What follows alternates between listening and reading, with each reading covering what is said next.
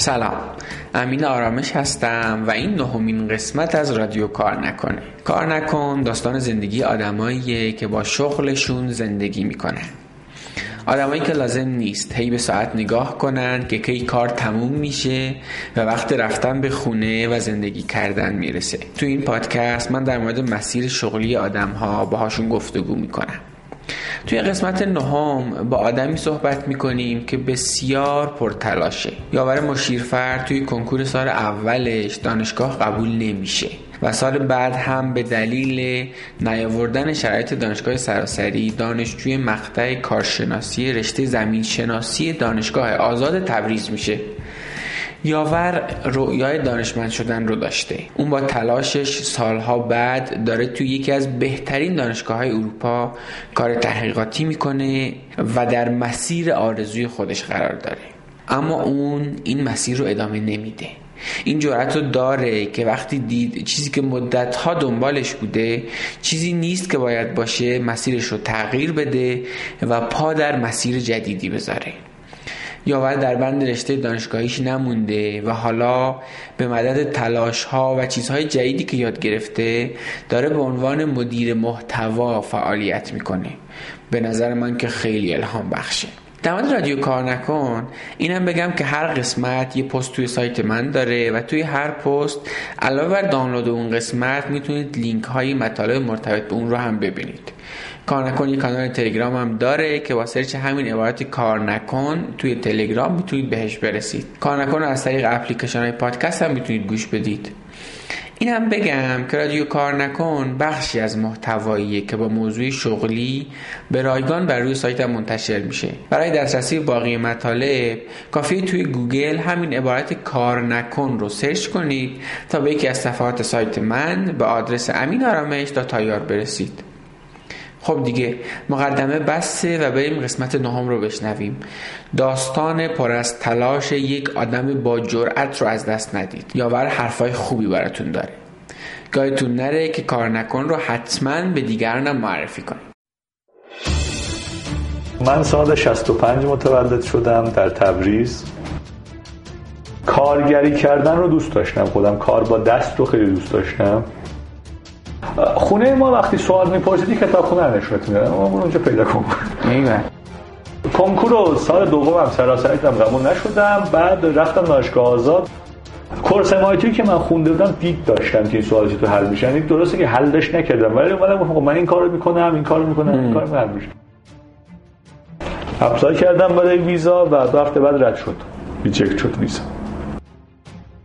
گوشی رو برداشتم، دیدم که اون استاد است، زنگ زده که ما پروژه رو میدیم به تو. ترشون میدم که میشم ماشین تولید مقاله که نمیخوام. الان داری چیکار میکنی اول؟ الان من مدیر محتوام توی سایتی به اسم نیکستارتر. آدم باید شکست بخوره که یاد بگیره. اینو دوست دارم رو سنگ قبرم بنویسم، اینه که این آدم تجربه کرد و مرد.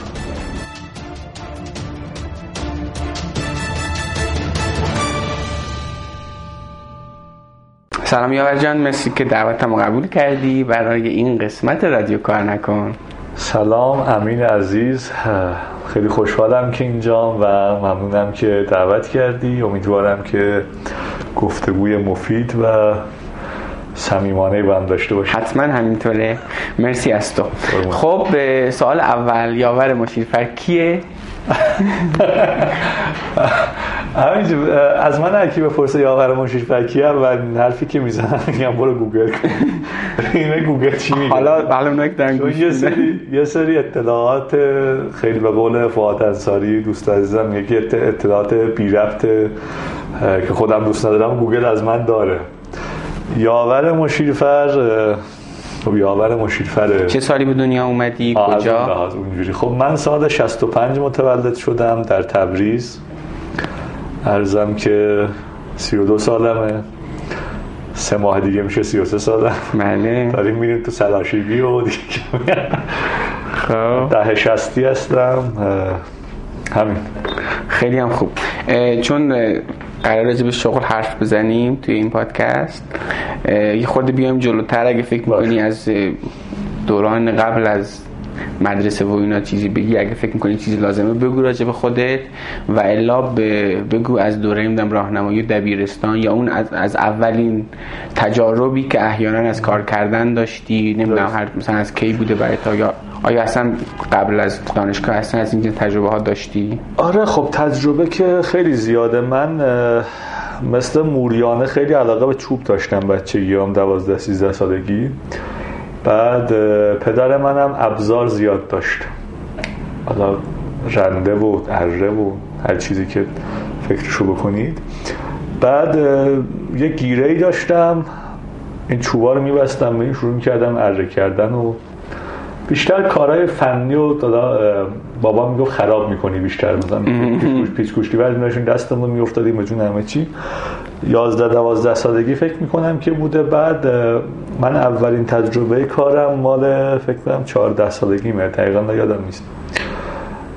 پدر من تعمیرات لوازم گازسوز انجام میداد. من تو همون تبریز؟ آره، تو مغازه‌ای داشتیم و میرفتم اونجا معمولاً روزهای تابستون مخصوصا که فراغت داشتیم، میرفتم اونجا و شروع میکردم به اولش که فقط مرتب کردن میز و اینا بود، یعنی کارو تمیز کنی و اینا، ابزارا بشناسی و آچار فرانسه و انبردست و اینا.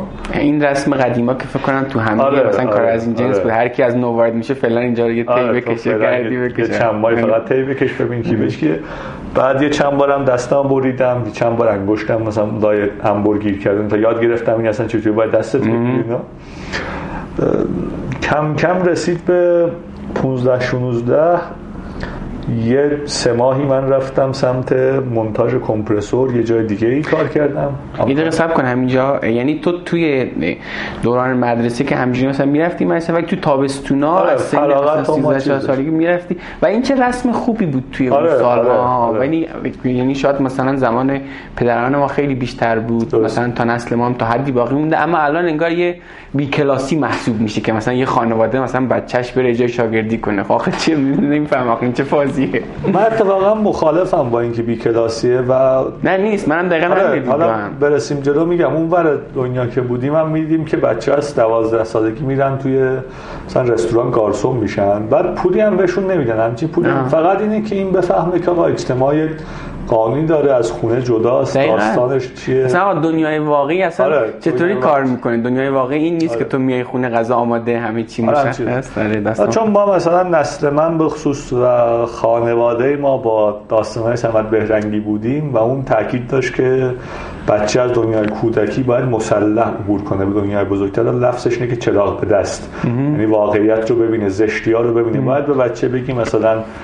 اینقدر آدم تو دنیا گشنن، چرا گشنن، چه جوریه فلان. این حرفا رو چون عقایدش تقریبا اینطوری بود و من با اون داستان‌ها تقریبا بزرگ شدم. کارگری کردن رو دوست داشتم، خودم کار با دست رو خیلی دوست داشتم و این چه نعمت بزرگیه یاور. یعنی حالا میایم جلوتر فکر کنم راجع به این نعمت بزرگی که تو داشتی که این مدل ذهنیه که آقا کار آر نیست، کار وقتی آدم به این قضیه باز نگه داره خودشو که من اگه کار کنم آر نیست، میدونی چه اتفاقای خوبی مثلا میشه آدم درام بخوره. حالا اینکه مثلا کسی که نه من کار کنم، من مثلا خودش بیچاره میشه. یعنی این دوستی خال خرسه است دیگه، یعنی خانواده فکر میکنه اینطوری داره لطف میکنه و بچه، حالا که در دراز مدت فنا خیلی خواهی نرکی. اون دوره 3 ماهی کمپرسور سازی بگو. کمپرسور سازی بودم، ما مونتاژ کمپرسور داشتیم، تعمیرات چکش‌های راهسازی داشتیم. یعنی اونم توی گفتی حدود تو اتاقات فراغت تقریبا داشتم می‌رفتم دبیرستان. آها، یعنی مثلا 19 حالا 15-16 اون که اونم توی همچی بوده دیگه، تابستون بود. آره تابستون بود. بعد حالا 16 یا 17 دقیق متأسفانه تا من تو تاریخ حفظ کردن یکی از بدترین آدم‌ها، یکی از سال‌های حالا دوره دبیرستان مثلا دبیرستان اولش بودم فکر می‌کنم. خب بعد اونجا من جوشکاری یاد گرفتم، یعنی یه کاری بود که دیگه مال بابات نبود، نه کار بود دیگه بود. حالا البته درسته اونم همچی پول خاصی توش نبود، فقط بود که مثلا بری ببینی که کس دیگه اگه باش کار کنی اون اصول، یه سری اصولی داره کارگاه، حالا شما احتمالاً میدونید. اصلا یکیش اینه که تو چه میدونم کفشای استادت هم باید جفت کنی. تو استاد شاگردی خیلی رابطه عمیق میشه، از پدر و پسری رد میشه رابطه ما بودن و اون به تو یه حس خاصی داره که تو رو باید تربیت کنی. بعد وسطش هم بزنن تو سرت. بدم نیست این حرکت، چون جایی که مثلا میبینه تو داری اشتباه میدی و خیلی اشتباه میدی، این آدم ممکنه که به تو یه تذکری بده، بعد تذکرش خیلی جدی بشه و بره رو فاز مثلا خشونت و اینا. من اونجا جوشکاری یاد گرفتم، این مثلا وقتی داشتم قطعاتی که رو زمینه یه سری چیزایی مثلا دستگاه تراش میومد پایین، با دستگاه تراش خود کار کردم، جوشکاری تمرین کردم و بعد اومدم بیرون، رفتم از 16 سالگی من تقریبا به صورت جدی شروع کردم به نوشتن. دیدم به هم هیچ ربطی ندارن. یه شبی تقریبا آبان آذر بود فکر میکنم که 17 سالم بود، اومدم توی کتابخونه‌مون، خوابم نبرد، نمیدونم چرا، کتاب یادداشت‌های زیرزمینی داستایوفسکی رو درآوردم. بعد اینو که بعد تا صبح نشستم و خوندم تا یک ساعت، تا صبح اینو خوندم و یه جوری عوض شدم. فکر کردم که اصلا نوشتن دیگه مقدس ترین کاره و حتما باید بنویسی و دیگه کارهای دستی رو بدش کن، برو تو نویسندگی. بعد دیگه شروع کردم به نویسندگی. اون اوایل به قول شاهین کلانتری چربی نویسی و آشغال نویسی داشتیم، هرچی چرت و پرت می‌نوشتیم و کم کم کم کم 84 که رفتم دانشگاه، واسه قبل از اینکه برسیم به دانشگاه، نه میخوام بگم وبلاگ می‌نوشتم اون زمان. یعنی اینکه تو قبل از دانشگاه هم وبلاگ داشتی؟ سال 84 تقریبا تأسیسش کردم، بلاگ فاب و اینا بود اون زمان. تو هم سال 84 رفتی دانشگاه؟ آره من 84 ورودی شدم. یه سال پشت کنکور بودم بعد رفتم. خب حالا حرف می‌زنیم مثلا، ولی هنوز به دانشگاه نرسیدیم. تو کار فنی می‌کردی اول پیش بابات، بعدش رفتی یه خود واقعی‌تر یه جا دیگه کار فنی‌تر می‌کردی. کارگری ساختمون هم بود این وسط، حالا خیلی قابل ذکر نیست. آره حالا مثلا از این جنس کارا وسط بود. بعدش شروع کردی نوشتن. آره. ولی باز تو همون داستان تابستونا احتمالاً این کار فنیا وجود داشت. نه دیگه خیلی کمتر شده بود دیگه، مثلا من تابستونم، البته بعدش دیگه شد کنکور و اینا، بعد نسل ما فکر می‌کرد که حتما باید بره دانشگاه. هنوزم فکر می‌کنن البته، هم متأسفانه الان 70 80 من می‌بینم بعضی وقتا ناامید میشم از چیز، ولی نسل ما یه طوری بود که حالات ساده، مثلا کسایی که دوره 80 مثلا لیسانس اینا می‌گرفتن کار براشون کم و بیش بود، دولتی و اینا، کارمندی بود. بعد خب بابای منم کارمند بود دیگه، صبح تا ظهر کارمند بود، برای ما کارمندی یه جوری مثلا الگوی یه زندگی موفق بود و می‌گفتیم باید برید دانشگاه. منم درس خوندن دوست داشتم، اون زمانا من فکر می‌کردم که باید دانشمند بشم، مثلا توی شیمی اینا تو دبیرستان خیلی خوب بودم، جزو کسایی بودم که همیشه سوال خوب جواب میدادم. کلا اصلا اوضاع درس چطور بود؟ جزو مثلا شاگرد خوبا بودی؟ من ریاضیاتم از دوره دبستان تقریبا میشه گفت ضعیف بود.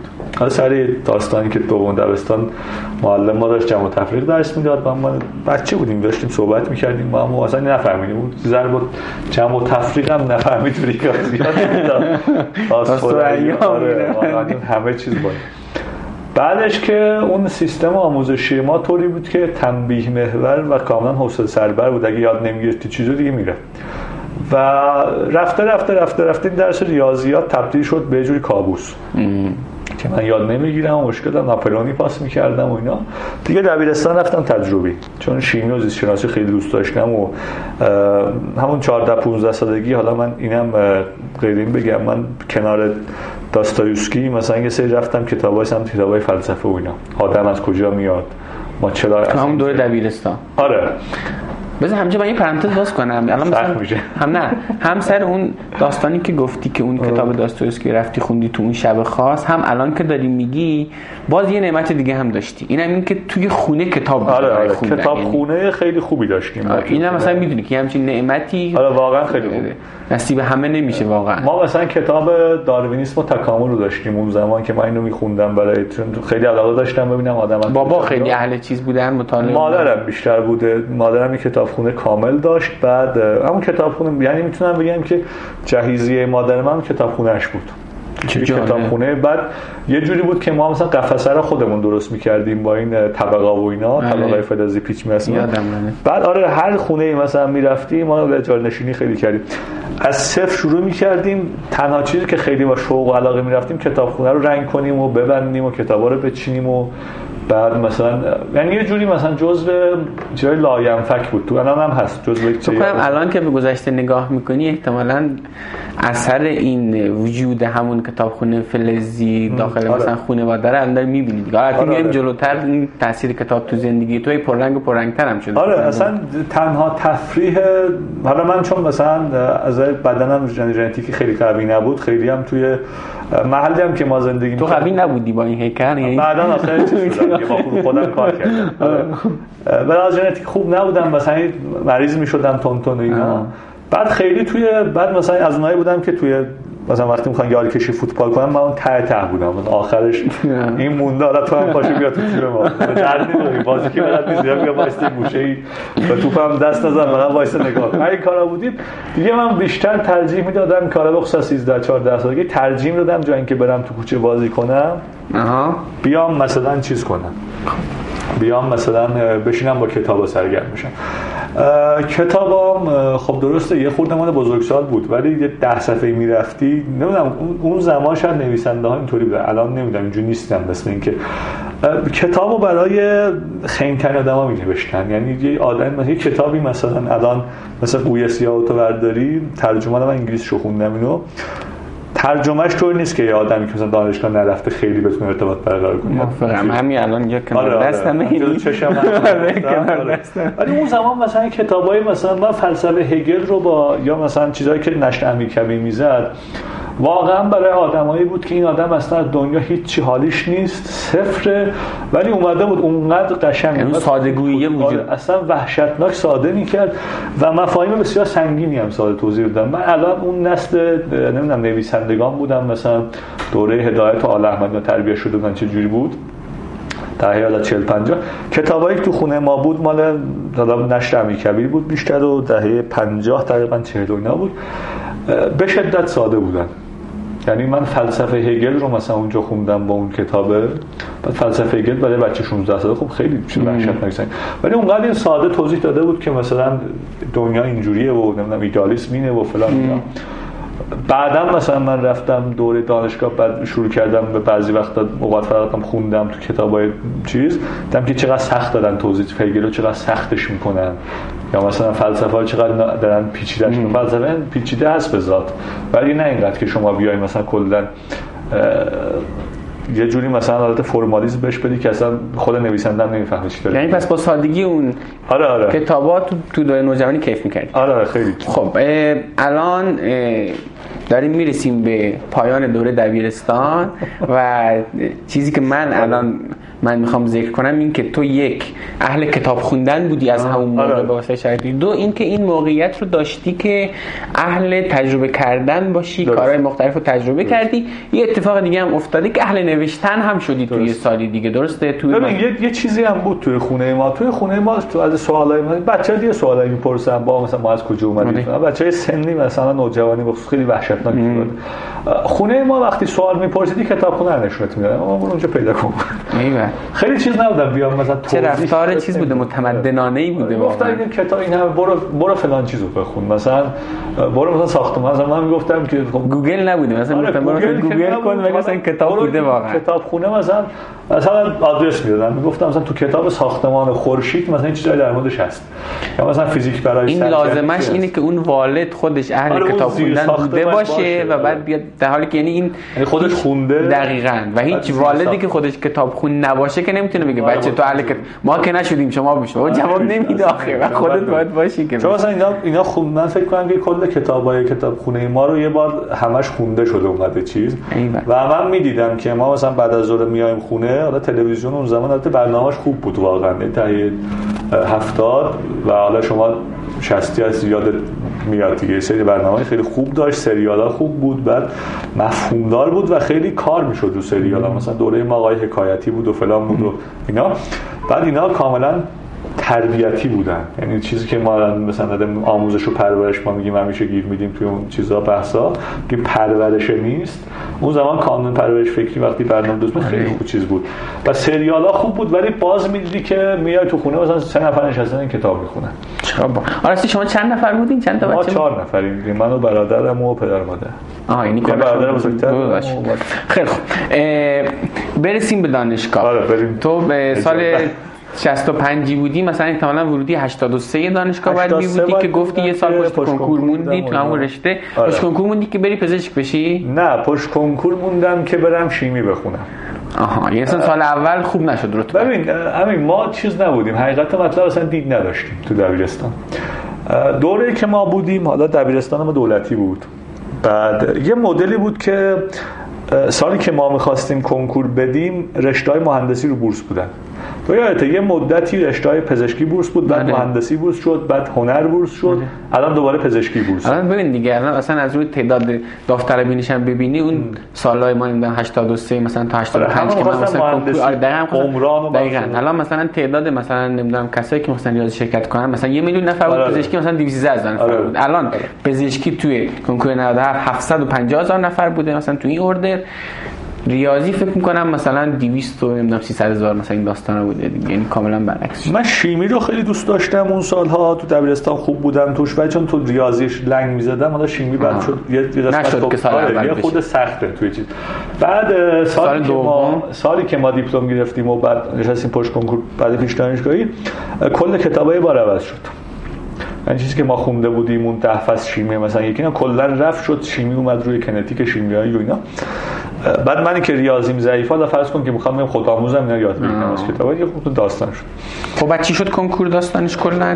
کنکور رو سال دومم سراسریدم قبول نشدم، بعد رفتم دانشگاه آزاد، گفتم خب من که حالا شیمی رو نمیرسم، یه چیزی من داشتم علاقه داشتم که آدم از کجا میاد، بعد این رسیده بود به زیست شناسی و فسیل شناسی. زیست شناسی باش مشکل داشتم چون آدم تقریبا ترسویی هم نمیتونم مثلا این چیز زنده رو چه می‌دونم بزنم بکشم. خب زیست شناسی هم بیشتر با مواد زنده سر کار داره. حالا زمین شناسی فسیل شناسی چیز مرده است، یه سنگیه تبدیل به سنگ شده دیگه، خیلی چیز نیست همچین. بعد رفتم به اون سمت سال 84 وارد زمین شناسی آزاد دانشگاه تبریز شدی، درسته؟ خب دوره دانشجویی شروع شد. آره اونجا حالا بیشتر علاقه‌مندی و مطالعه مثلا رو فسیل بود، یعنی می‌خواستم ببینم که این زمینی که ما داریم از کجا میاد، چرا به وجود اومده، چند سال سن داره، چه جوریه، تو آینده میخواد چیکار کنه. اصلا دانشگاه جواب سوالاتو میداد؟ نه اصلا. خب پس اولا بگو که توی دوره دانشجویی خوبی بودی اگر که فاکتور رو بگیریم، نمیدونم نمره ها، یعنی خوب بود اوضاع دانشجویی؟ اگر KPI به قول ما نمره بگیری، نه من دانشجوی نمره‌ای نبودم چون من هیچ وقت، حالا این البته داستان داره، من دوم دبستان من همچه 20 میگرفتم، تو اول دبستان هم 20 میگیرن دیدون، یعنی 19 گرفتم، گریه کنان بودم خونه که من رد شدم. آم بگو بپسم برای خودت درس بخون، من نمره نخون. این جمله رو من گرفتم دیگه در طول کل دوران تحصیل دیگه، خیلی گرفتی این جمله رو دیگه، واقعا خیلی جدی گرفتی. آره هیچ وقت برای نمره من درس نخوندم، یعنی مثلا من تو دوره دانشجویی حالا انگلیسیم تقریبا خوب بود، خودآموز کار کرده بودم انگلیسی رو. حالا اصلا کلا راجع به زبان انگلیسی من نوشتم مفصل واقعا، چون داستان چون یکی از اون چیزایی که منو مشهور کردین زبان انگلیسی است که اون کامنته و داستان است. من تکست‌های اون زمان چیز تو اینترنت تکست خیلی بود، تکست‌های خوبی هم بودن، تکست‌های درسی مثلا دانشگاه مختلف میاره میگرفتم میخوندم، بعد با استاد یه جاهای درگیر میشدیم، میگفت نه این نیست، میگفتم آ فلان کس اینو میگه و تو جوونم بودیم کلام با داش، مثلا با استاد گفتیم نه شما نمیفهمید، مثلا در حقیقت دارید گستاخ بودیم اون زمان. یعنی دوره دانشجویی شاید به صورت نمیدونم معدلی خوبی نبودی، اما چند تا درس خوب میرفتی تکست انگلیسی پیدا میکردی میخوندی و حتی میومدی استاد اصلا به چالش میکشید. من چون چیز بودم مثلا فسیل شناسی دوست داشتم، دروسی ما تو زمین شناسی داریم که با فسیل شناسی خیلی مرتبطه، زمین شناسی تاریخی، فسیل شناسی خودشه، بعد رسوب شناسی، سنگ رسوب. من تو اینا خوب بودم، یعنی تو رسوب شناسی من 5 تا پروژه آوردم ارائه دادم، چون فسیل تو رسوب پیدا میشه. ولی مثلا دیگه تو زمین شناسی مهندسی من بد بودم، چون زمین شناسی مهندسی اصلا سد و سازه و اینا بود، بعد میرفت سمت ژئوتکنیک و کارهای عمرانی. من اصلا بود که اصلا تو دوست نداشتی و اخم بود. آره اصلا نمیفهمیدم که به توصیه بابا گوش میدادی که ولش کن دیگه رو ده بگیریم این پاس بشه این استاد. یا مثلا تو زمین شناسی نفت، مثلا یه قسمتی از نفت به فسیل ربط داره، همش ربط نداره. نفت یه قسمتیش بالا البته نفت بیشتر مهندسی و ژئوفیزیکه. یه اتفاقی تو دانشگاه افتاد سال چهارم، دیر افتاد این اتفاق. من گفتم از ریاضی من مشکل داشتم. هنوز واسه اگه می‌خوای سال چهارمو بگی هنوز واسه موندی. سال آخر سال اول. خب به غیر از درس از همون سال‌های اول توی دانشگاه دیگه چیکار می‌کردی؟ من توی دانشگاه دو تا چیز رو از دوره دبیرستان من حواسم هست، یکی این که اهل تجربه کردن بودی، یکی هم اینی که واقعاً من نوشتم بودی. توی دانشگاه من یه بار به صورت آزمایی همینطوری یکی از دوستا گفت که یه ما متنی داریم می‌خوام ترجمه کنیم و اینا. من گفتم خب بده من یه نگاهی می‌کنم، ترجمه کردم.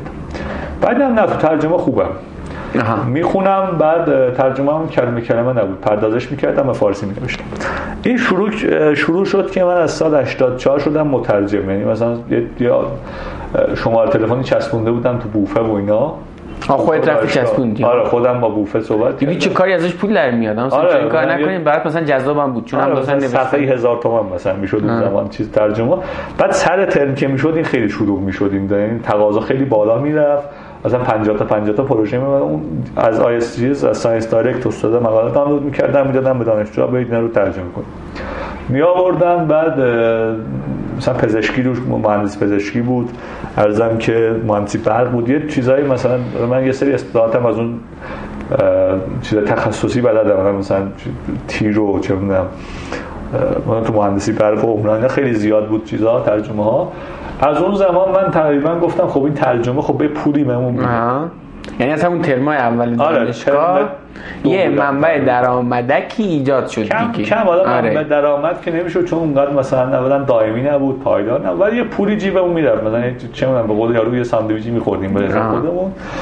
بعد یه چند ماهی هم سال 86 من تو بوفه دانشگاه کار میکردم چون آشپزی هم دوست داشتم اینا. اون پشت ساندویچ هم از کلاس میدادم میگفتم یاد همون املت مردفکنی که برای ما درست کردی خوردی. آره اون که تو دیدی تجربه اون سالات اونقدر سوزوندم اونجا بود، اونقدر چیز سوزوندم که الان دستم که کی میسوزه. آره یه مدتی هم من تو بوفه دانشگاه اون پشت کار میکردم به عنوان آشپز و کمک آشپز و حالا تبریک شوهر و همین که کار آر نیست. الان داریم اینجا می‌بینیم دوباره. اصلا برای من مهم نبود آقا باید سرت گرم میشه پولم در میاد چه آره چه اوکی خب مسخره بازی چی مثلا آر نیست بده. اصلا برای من تعریف نشده کار آره مثلا درک نمی‌کنم این داستانو. کسی من ببین این یه نعمت بسیار بزرگه یاورها. اصلا ببین آخه تو اصلا فکر کنم تو خودت خیلی بهتر از من می‌دونی دیگه مدل ذهنی آدم‌ها به سختی تغییر می‌کنه. خب اصلا تغییر نمی‌کنه همین بسیار پدیده سخت طرف یک عمر رفته تو دانشگاه مدرک گرفته، هی بابا مامانش هم آقای مهندس خانم مهندس خانم دکتر آقای دکتر هی بهش گفتن تو نباید کار کنی، الان دنبال یه میز میگرده کلی حقوق بهش بدن مثلا. الان شده 30 سالش مدرک داره شغل نداره. اینا 5 تا فاجعه است، 5 تا فاجعه است. 95 تا فاجعه اینه که این اصلا به خاطر کلاسش به خودش اجازه نمیده که بره تجربه جدید بکنه و این افسرده میشه، شغل نداره و هزار بلای دیگه سرش میاد و عجب نعمت بزرگی دم خانواده گرد. خب آره واقعا دم خانواده. بعد چیزی تو بوفم بودم یه مدتی ترجمه که خب کمابیش داشتم. بلاگ نوشتن و اینا چی بود داستانش؟ بلاگ نوشتن خب اون زمان ما کلمون داغ بود از یه چیزایی مثلا فقط بنویسیم، یعنی خیلی نمیتونم بگم نوشته‌های خوبه چون الان فیلتر هم شده رفته پی کارش. یه چیزای مثلا سیاسی اجتماعی میشد بعد فکر کردیم که مثلا ما اومدیم دنیا رو تغییر بدیم، اون مثلا 20 سالی فکر کنید تو باید دنیا رو تغییر بدی بوی قرمه سبزی حسابی بیداد می‌کنی. بعد مثلا بعدش می‌فهمی با تو خودت هم بتونی تغییر بدی خیلی هنرکر تاش. بعد می‌بینی 50 سالگی اصلا نمیتونی تغییر بدی، سر تو بذار بگی ببین اصلا ولش کن تغییر ندی همین که خرابترش نکنی نمی‌خواد درستش کنی. اون زمان خب کلمون داغ بود. بعد دانشگاه هم خب چیز بود دیگه، سری حوادثی توش اتفاق می‌افتاد، حوادث سیاسی و جلبشون مثلا انتخاباتی می‌شد اینا. بعد ما می‌نوشتیم از این چیزا. یه تلای آبکی خیلی خنده‌داری هم بود. آدم بعضی وقتا تو آرشیو چیز میرم، توی اون آرشیو داتا واژن نگاه می‌کنم، توی آرشیوش می‌بینم که دیگه خیلی خنده‌داره تحلیل من. البته فکر کنم خوبه چون الان میتونم به نوشته خودم بخندم، یعنی بهتر می‌نویسم و میتونم بله پیشرفت خوبیه. در کل تجربه نویسندگی اون زمان فقط مثلا اینه که از یه حالت چونم صفر در بیای بیافتیم مثلا تو حالت مثلا 1.1. دوست داشتی نوشتن و دیگه؟ آره نوشتن لذت می‌برد. یعنی بلاگ نویس فعال محسوب می‌شدی یعنی در طول دوره دانشجویی؟ آره من روزی فکر کنم 1-2 تا پست داشتم یه زمان. تو کل دوره دانشجویی بود با تو؟ 3 سال 4 سال بود. سال آخر دیگه حالا داستان سال آخر می‌خوای الان بگو دیگه. الان دیگه وقتش چیزی می‌خواستی بگی سال 4 چون کم کم برای ارشد داشتیم. من چون گفتم فارسی شناسی خیلی دوست داشتم، برای من یکی از اون چیزا حتما برم ارشد بگیرم. یعنی دوست داشتم کار تحقیق دانشمند بودنم که می‌خواستی از اون دانشمندی بود که تو باید بری مثلا پژوهشی، بعد اصولش رو بلد نیستی، دانشگاه تو ارشد یاد میده، حالا اون داستان میشه. اتفاقی که سال 4 رو افتاد این بود که من اون ریاضیم ضعیف بود. از دوره دبستان. ما یه استادی داشتیم، اسمش هم نمی‌تونم، دکتر اسماعیل علیزاده آهی. اومد به ما گفت که بچه‌ها ریاضیات این چیزایی که به شما میدن نیست، اینا یه سری معادله است که نیوتن و لایبنیتز نشستن حل کردن و خیلی مثلا چیز سنگین نیست و شما الکی خودتون رو چیز کردید. ما اون ترس رو ریخت اول، ما ترسی داشتیم که نه ریاضی سنگینه و سخته و من نمیتونم بگم. بعد شروع کرد آروم آروم. خب ریاضی توی بالا علوم پایه و خود زمین شناسی، علوم پایه که فیزیکونه خیلی چیزتر وحشتناکتر، ریاضی مهندسی فکر نمی‌کنم داشته باشن، ولی ریاضی مفصل داره، بسیار چیز ریاضیات سنگینی داره. آره.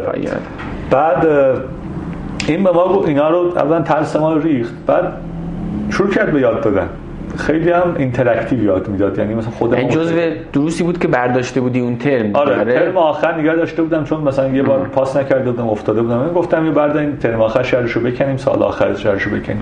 سال 4 این خیلی اینتراکتیو ما دست داد و ما واقعا علاقمند شدیم به این کار.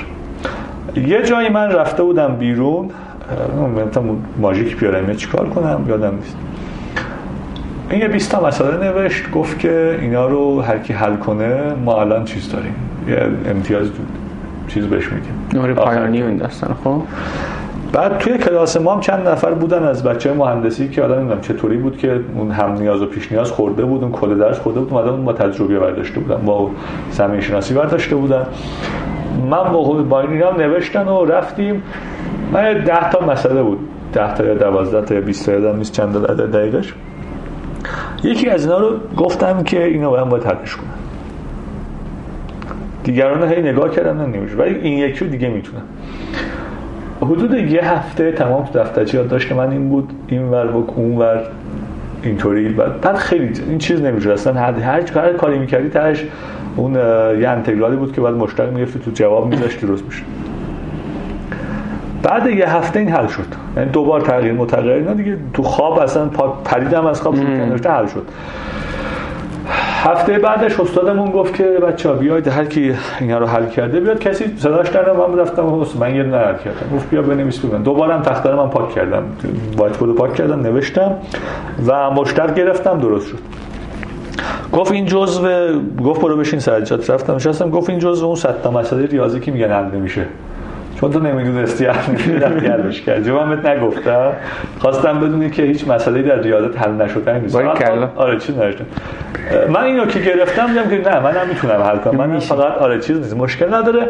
اون ترم ما درس ژئوفیزیک داشتیم، ژئوفیزیک و اون برچسبی که با تو همراه بود که من نمیتونم کلا تبدیل به چیزی که میشود کنده شد و با تلاش میشه این رو هم سرش بینشه بعد از اون چیزی که مدل ذهنی بعد ما، چون بزرگترین دشمن خود ما شاید ذهن ماست، یه جاهایی نمیذاره ما یه کاری بکنیم، ذهن ما دشمن.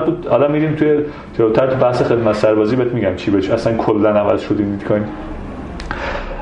اون تایم من مبانی کامپیوتر داشتم، با مطلب ما برنامه مینوشتیم و من اصلا اونجا دیگه داشتم یه کاری می‌کردم، استاد من گفت خب دیگه تو حرف تو چیز نه، تو مثال نزن، تو پدر ما در بود کلاس این یه چیزی میگفت، من میپریدم اون آدمی که از ریاضی بعدش میاد و میترسید. حالا مطلب مثلا برنامه‌نویس چی دیگه، مثلا همون زمان باز تو وبلاگم من کلی رو قالب تغییرات دادم، من که مثلا برنامه‌نویسی نمیفهمم چی، اومدم فلان تو باز کردم، شروع کردم تو قالب این چی این هده، بعد می‌رفتم سرچ می‌کردم اینجوری میشه، بعد و توی ژئوفیزیک درسی که ریاضیاتش سنگین‌تره نسبت به مثلا تو زمینش سنگین‌تر، بعد چون آرایه داره و چند تا مثلا مدل‌های مختلف، شما این موجی رو میفرستید زمین و از لایه‌های مختلف این شکست انکسار داره فلان، خیلی محاسباتش پیچیده و سنگین چند مرحله‌ای.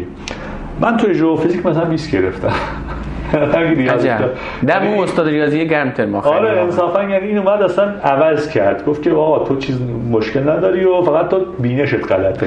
خب این ترم طلایی آخر منجر شد که کنکور ارشد، من البته چیز بودم، من تصمیم داشتم از ترم دو که برم فسیل بخونم، یعنی تو درس یعنی چند تا گرایش داشته زمین شناسی که توی مثلا یه گرایش خاص دوست داشتی تا جایی که 12 تا گرایش داشت، تو یکی خاص داشتی و تصمیم گرفتی چی شد؟ از چیز خب رفتم اون رشته رو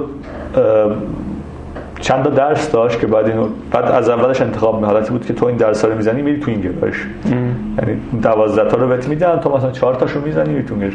من اون زمان زبان انگلیسی رو 70 زدم، فسیل رو فکر کنم 60 زدم، یه درس مثل چین شناسی بود من 80 زدم، خیلی بالا بود رتبه‌ام توی اون درس خاص، چون که اونجا ببین من گفتم توی درس رسوب شناسی و چین شناسی من خیلی تجربی کار کردم، یعنی رفتم توی مثلا دوره بر تبریز ما 3 نفر بودیم، سوار ماشین می‌شدیم سال مثلا 86 با پیکان، بعد میرفتیم مثلا توی نقشه زمین‌شناسی باز می‌کردیم اینجا لایه‌های فلانه، بعد میرفتیم اونجا نمونه برداری عکس برداری رو مینوشتیم این چیه، بعد خودمون تفسیر می‌کردیم، چون خیلی عملیاتی کار کرده بودم این به خاطر علاقه‌ای که به اون. آره خیلی دوست داشتم که اینو چیز بکنم و کنکور ارشدت خوب شد. و سال 89 رفتم، حالا یه سال باز اونجا باش کنکور بودم، 89 وارد دانشگاه فردوسی یکی از 60 بودم تا جایی که دادم توی کنکور ارشد، یعنی از تبریز رفتم سمت مشهد و 1500 کیلومتر رفتیم اونورتر که دانشگاه فردوسی و دانشجوی ارشد زمین شناسی گرایش چین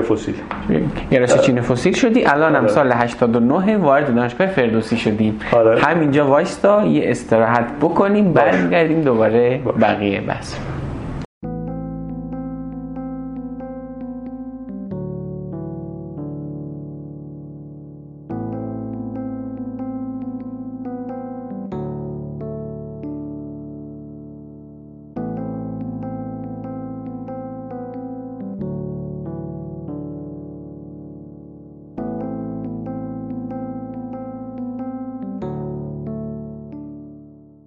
اینی که دارید میشنوید قسمت 9 رادیو کارنکن.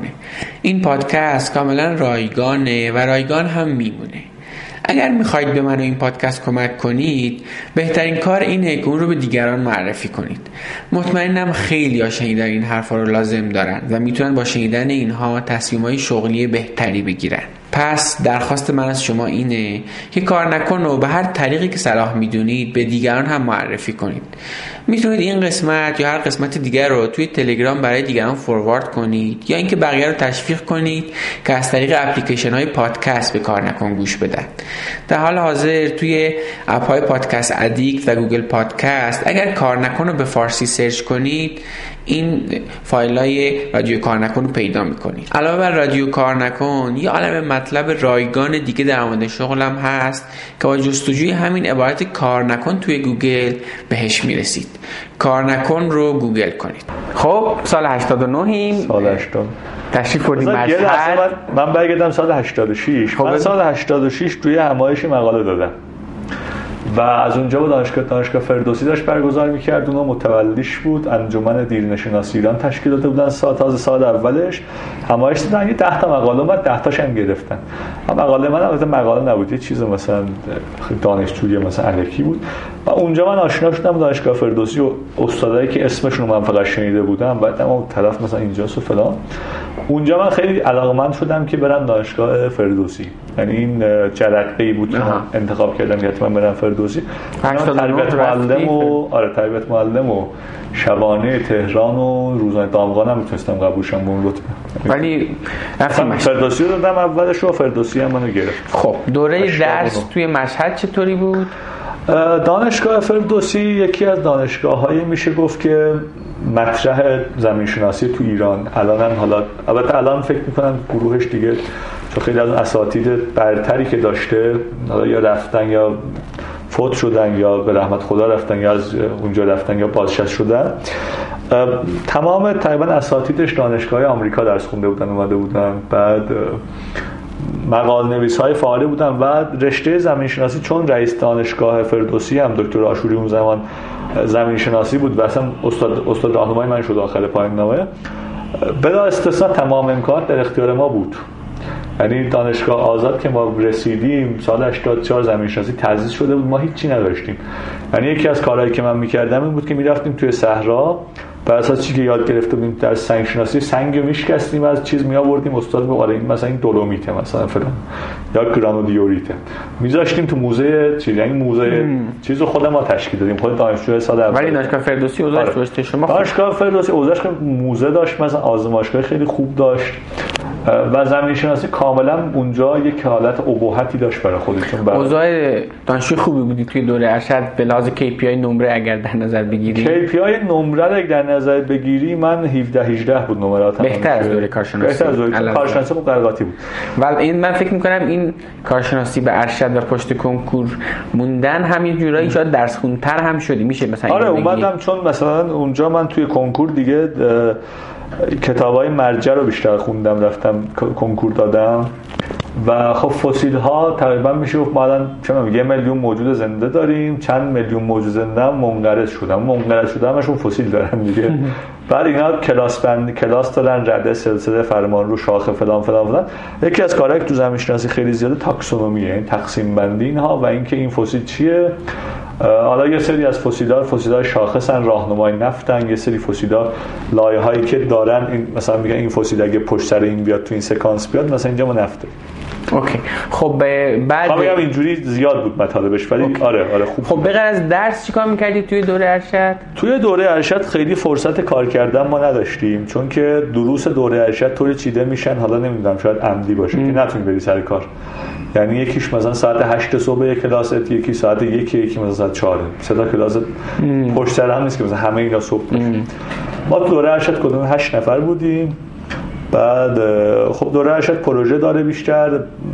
ببین یه جوری مثلا میخوان دوره پژوهشگر تربیت کنن، یعنی هی بهت فقط پروژه میدن که اینو بخونید و ترجمه کنید. منم ترجمه هم چون که علاقه من بود این کارا رو انجام میدم، خیلی مهم نبود پاورپوینت درست کن و این کارا. خب بعد اون داستان ترجمه ها برقرار بود، یعنی مثلا برای کسب درآمدم تو دوره ارشد چون درس‌ها سنگین‌تر میشد بیشتر همون درس دانشگاه مشغول. آره یعنی ترجمه بهتری مثلا تو دوره کارشناسی مثلا پروژه 20 صفحه 30 صفحه بود، اینجا مثلا 3 فصل مثلا کتاب فلان که می‌رفتید کتابخونه می‌گرفتی. و خوبی دوره چیز این بود که دانشگاه فردوسی تو کتابخونه خیلی دستت باز بود. من کتابای رفرنس انگلیسی خوب داشتم، مجلات خیلی خوب داشتم، کاغذی خیلی خوب بود. الان نمیدونم دیجیتالش چقدر خوبه، اون زمان کاغذی خیلی عالی بود و میتونستی بری 10 تا کتاب بگیری. جدول کارشناسی ارشد دکتر اصلا محدودیت نداشتن، برو مثلا 10 تا کتاب یه جا بگیر. مثلا علاقه من بودی برشتم. آره. کلا به کتاب خوندنم که علاقه من بودی و اتفاق من رو کتابخونه جمع می‌کردم بودم کلاس. خب توی دوره ارشد الان از دوره ارشد میتونیم رد شیم؟ یعنی به چیزی به لحاظ حالا به غیر از داستان درس که خیلی نمی‌خوایم وارد جزئیاتش بشیم الا اینکه تو مثلا دانشجو خوبی بودی به لحاظ شغلی. فقط اون من یه مسافرتی هلند رفتم 10 روز برای پایان‌نامه و تو دوره ارشد اون مسافرت برگشتم. اولین بار بود که از ایران خارج می‌شدی؟ آره اولین بار بود، سند بذار و خدمتم نداشتم و کلی دردسر داشت، پاسپورت گرفتم و زبانت هم خوب بود اون موقع؟ زبانم خوب بود ولی یعنی مثلا اونجا رفته بودی 10 روز اونجا اصلا برای چه کاری رفتی؟ من یه کارگاهی، من یه استاد خیلی واقع بینی داشتم، دکتر قاسم میرزا، دادم دانشگاه تهران برای پایان‌نامه. این گفت ببین موضوعت خیلی خوبه ولی من خیلی سر در نمیارم، بیا برو کمک بگیر. خیلی واقع گرا، من موضوعت با منه ولی تو آماری می‌خوای صحبت کنی. یعنی یه استاد راهنمایی داشت تو دانشگاه تهران، با وجود دانشگاه فردوسی بودی که تو رو راهنمایی کرد برو هلند بگیر. خب حالا هلند گفت چیز کن، مثلا تو مقالات که میدی اسم اون استاد بگیر، یاد داد هیچ دوره ارتباط بگیر. تا فاز مقالات مثلا ایمیل داری یا ایمیل بزن بهش و اینا. ایمیل رو بهش زدیم و یارو مثلا در 20 تا ایمیل زدم دیگه، آسیش کردم، گفت که کارگاهی بیا اینجا، من نمیتونم تک تک به سوالات جواب بدم، بیا اینجا بشین کلا یه دوره‌ای از صفر شروع می‌کنیم، اینو پاییزی می‌کنیم. بعد همین شد که دعوتنامه اومد و 3 ماه بعدش شده کارهای چه جاله. هزینه‌اش چی؟ هزینه‌اش با خودم بود. چه خوب. ولی به هر حال با خودم. ولی تو به هر حال این جرأت رو داشتی که آره. باز اینم خیلی پدیده رایجی نیست ها. طرف توی دوره ارشدش با یه برای تزش که خیلی‌ها میدن بره. درست. من خیلی گیر داشتم. همین سر موضوع تزت موندی، زبانت خوب بود که میتونستی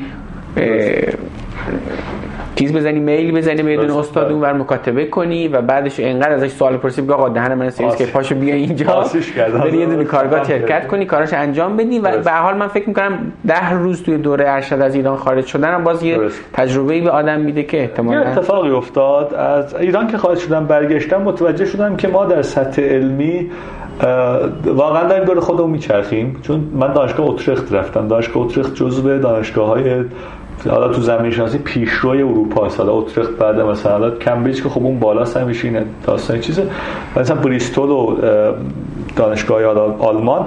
اترخت هلندی که دانشگاه‌های فوق‌العاده قویه توی زمین شناسی، حداقل حرف داره واسه گفتم و نصف بیشتر مقالاتی که من میخوندم مال اترخت بود. اینا رو که من دیدم اومدم کلا متد خودم رو ریختم، یعنی هر چی تو پایان کار کرده بودم نمونه برداری کردم ریختم دور، دوباره نمونه برداری، دوباره مثلا 3 ماه تو آزمایشگاه، بعد رفتم شروع کردم نوشتم. و یه تز جوندار تحویل دادی برای شدت و مطمئن شدم که الان دیگه باید برم رو دکترا، چون کاری که من میکنم، یعنی اونجا اون استارت اون چیزی که بود، مثلا قبلش فکر کردم دکترا ایران باید بخونم و دکترا حتما دانشمند بشم و دکترا بگیرم، اینجا دیدم نه، با این اوضاعی که ما داریم من حتما باید دکترا از ایران برم، باید دکترا بخونم و از ایران هم برم. چون من اصلا من ریسرچ رو خیلی دوست داشتم، پژوهش کردن، دانشمند شدن چیز بود که من میخوام دانشمند بشم. خیلی خوب. پس الان ارشد تموم شد، بعد ارشد چیکار کردی؟ بعد ارشد من رفتم خدمت که دیگه، چون می‌خواستم پاسپورت بگیرم، گفتم بریم خدمت، پاسپورت رو بزنیم بره تا بعدش بریم یه سدی که باید بپریمش. خب بعد دقیقاً چیکار کردی؟ برای خدمت کجا رفتی؟ من خدمتم افتاد ارتش، بعد دوره آموزشی همینجوری رفت دفترش پست کرد، چون امریه و این داستان امریه هستم. من اصلا می‌خواستم هر چه سریع‌تر سریع‌تر که نگفتم بیده، چون امریه فکر کردم مثلا تعهد کاری میآورن، می‌خواستم هر چیه من بکنم از این حالت، یعنی نباشم به این انگیزه که من برم خارج از ایران دکترا بخونم. آره. بذار برم این 2 سال سربازی هم بزنم، هر چیه بذار، چیزی مشکل نداره، اشکال نداره. چون آخه میدونی که خیلی‌ها به خاطر اینکه 4 سال دکترا رو به تعویق بندازن میان دکترا میخونن. سربازی میخونه که سربازی 4 سال. نه من چون من کارهای سخت فیزیکی کرده بودم، برام سربازی گفتم تاش مثلا می‌خوام چیکار کنم، می‌خوام بشین پاشو بدم میرم. و خدمت من افتاد تیپ 122 که تکاور تبریز. باز اونجا خیلی ها چیز کرد که آشنا پیدا کنه، برو توی یگانه راحت. من رفتم توی حالا شانسی رفتم توی سخت‌ترین گردان ارتش، یعنی گردان ضربت بهش میگن، گردان 700 واکنش سریع که مثلا 6 روز ورزش دارن و تنبیه. مثلا من از سوتواندو بودم، افسر بودم، افسر و سرباز نمیشناسن و چه میدونم اینجا همه مثلا خود فرمانده گردگروهان ما مثلا سینه‌خیز میرفت توی چیز، بعد ما پشتش میرفت.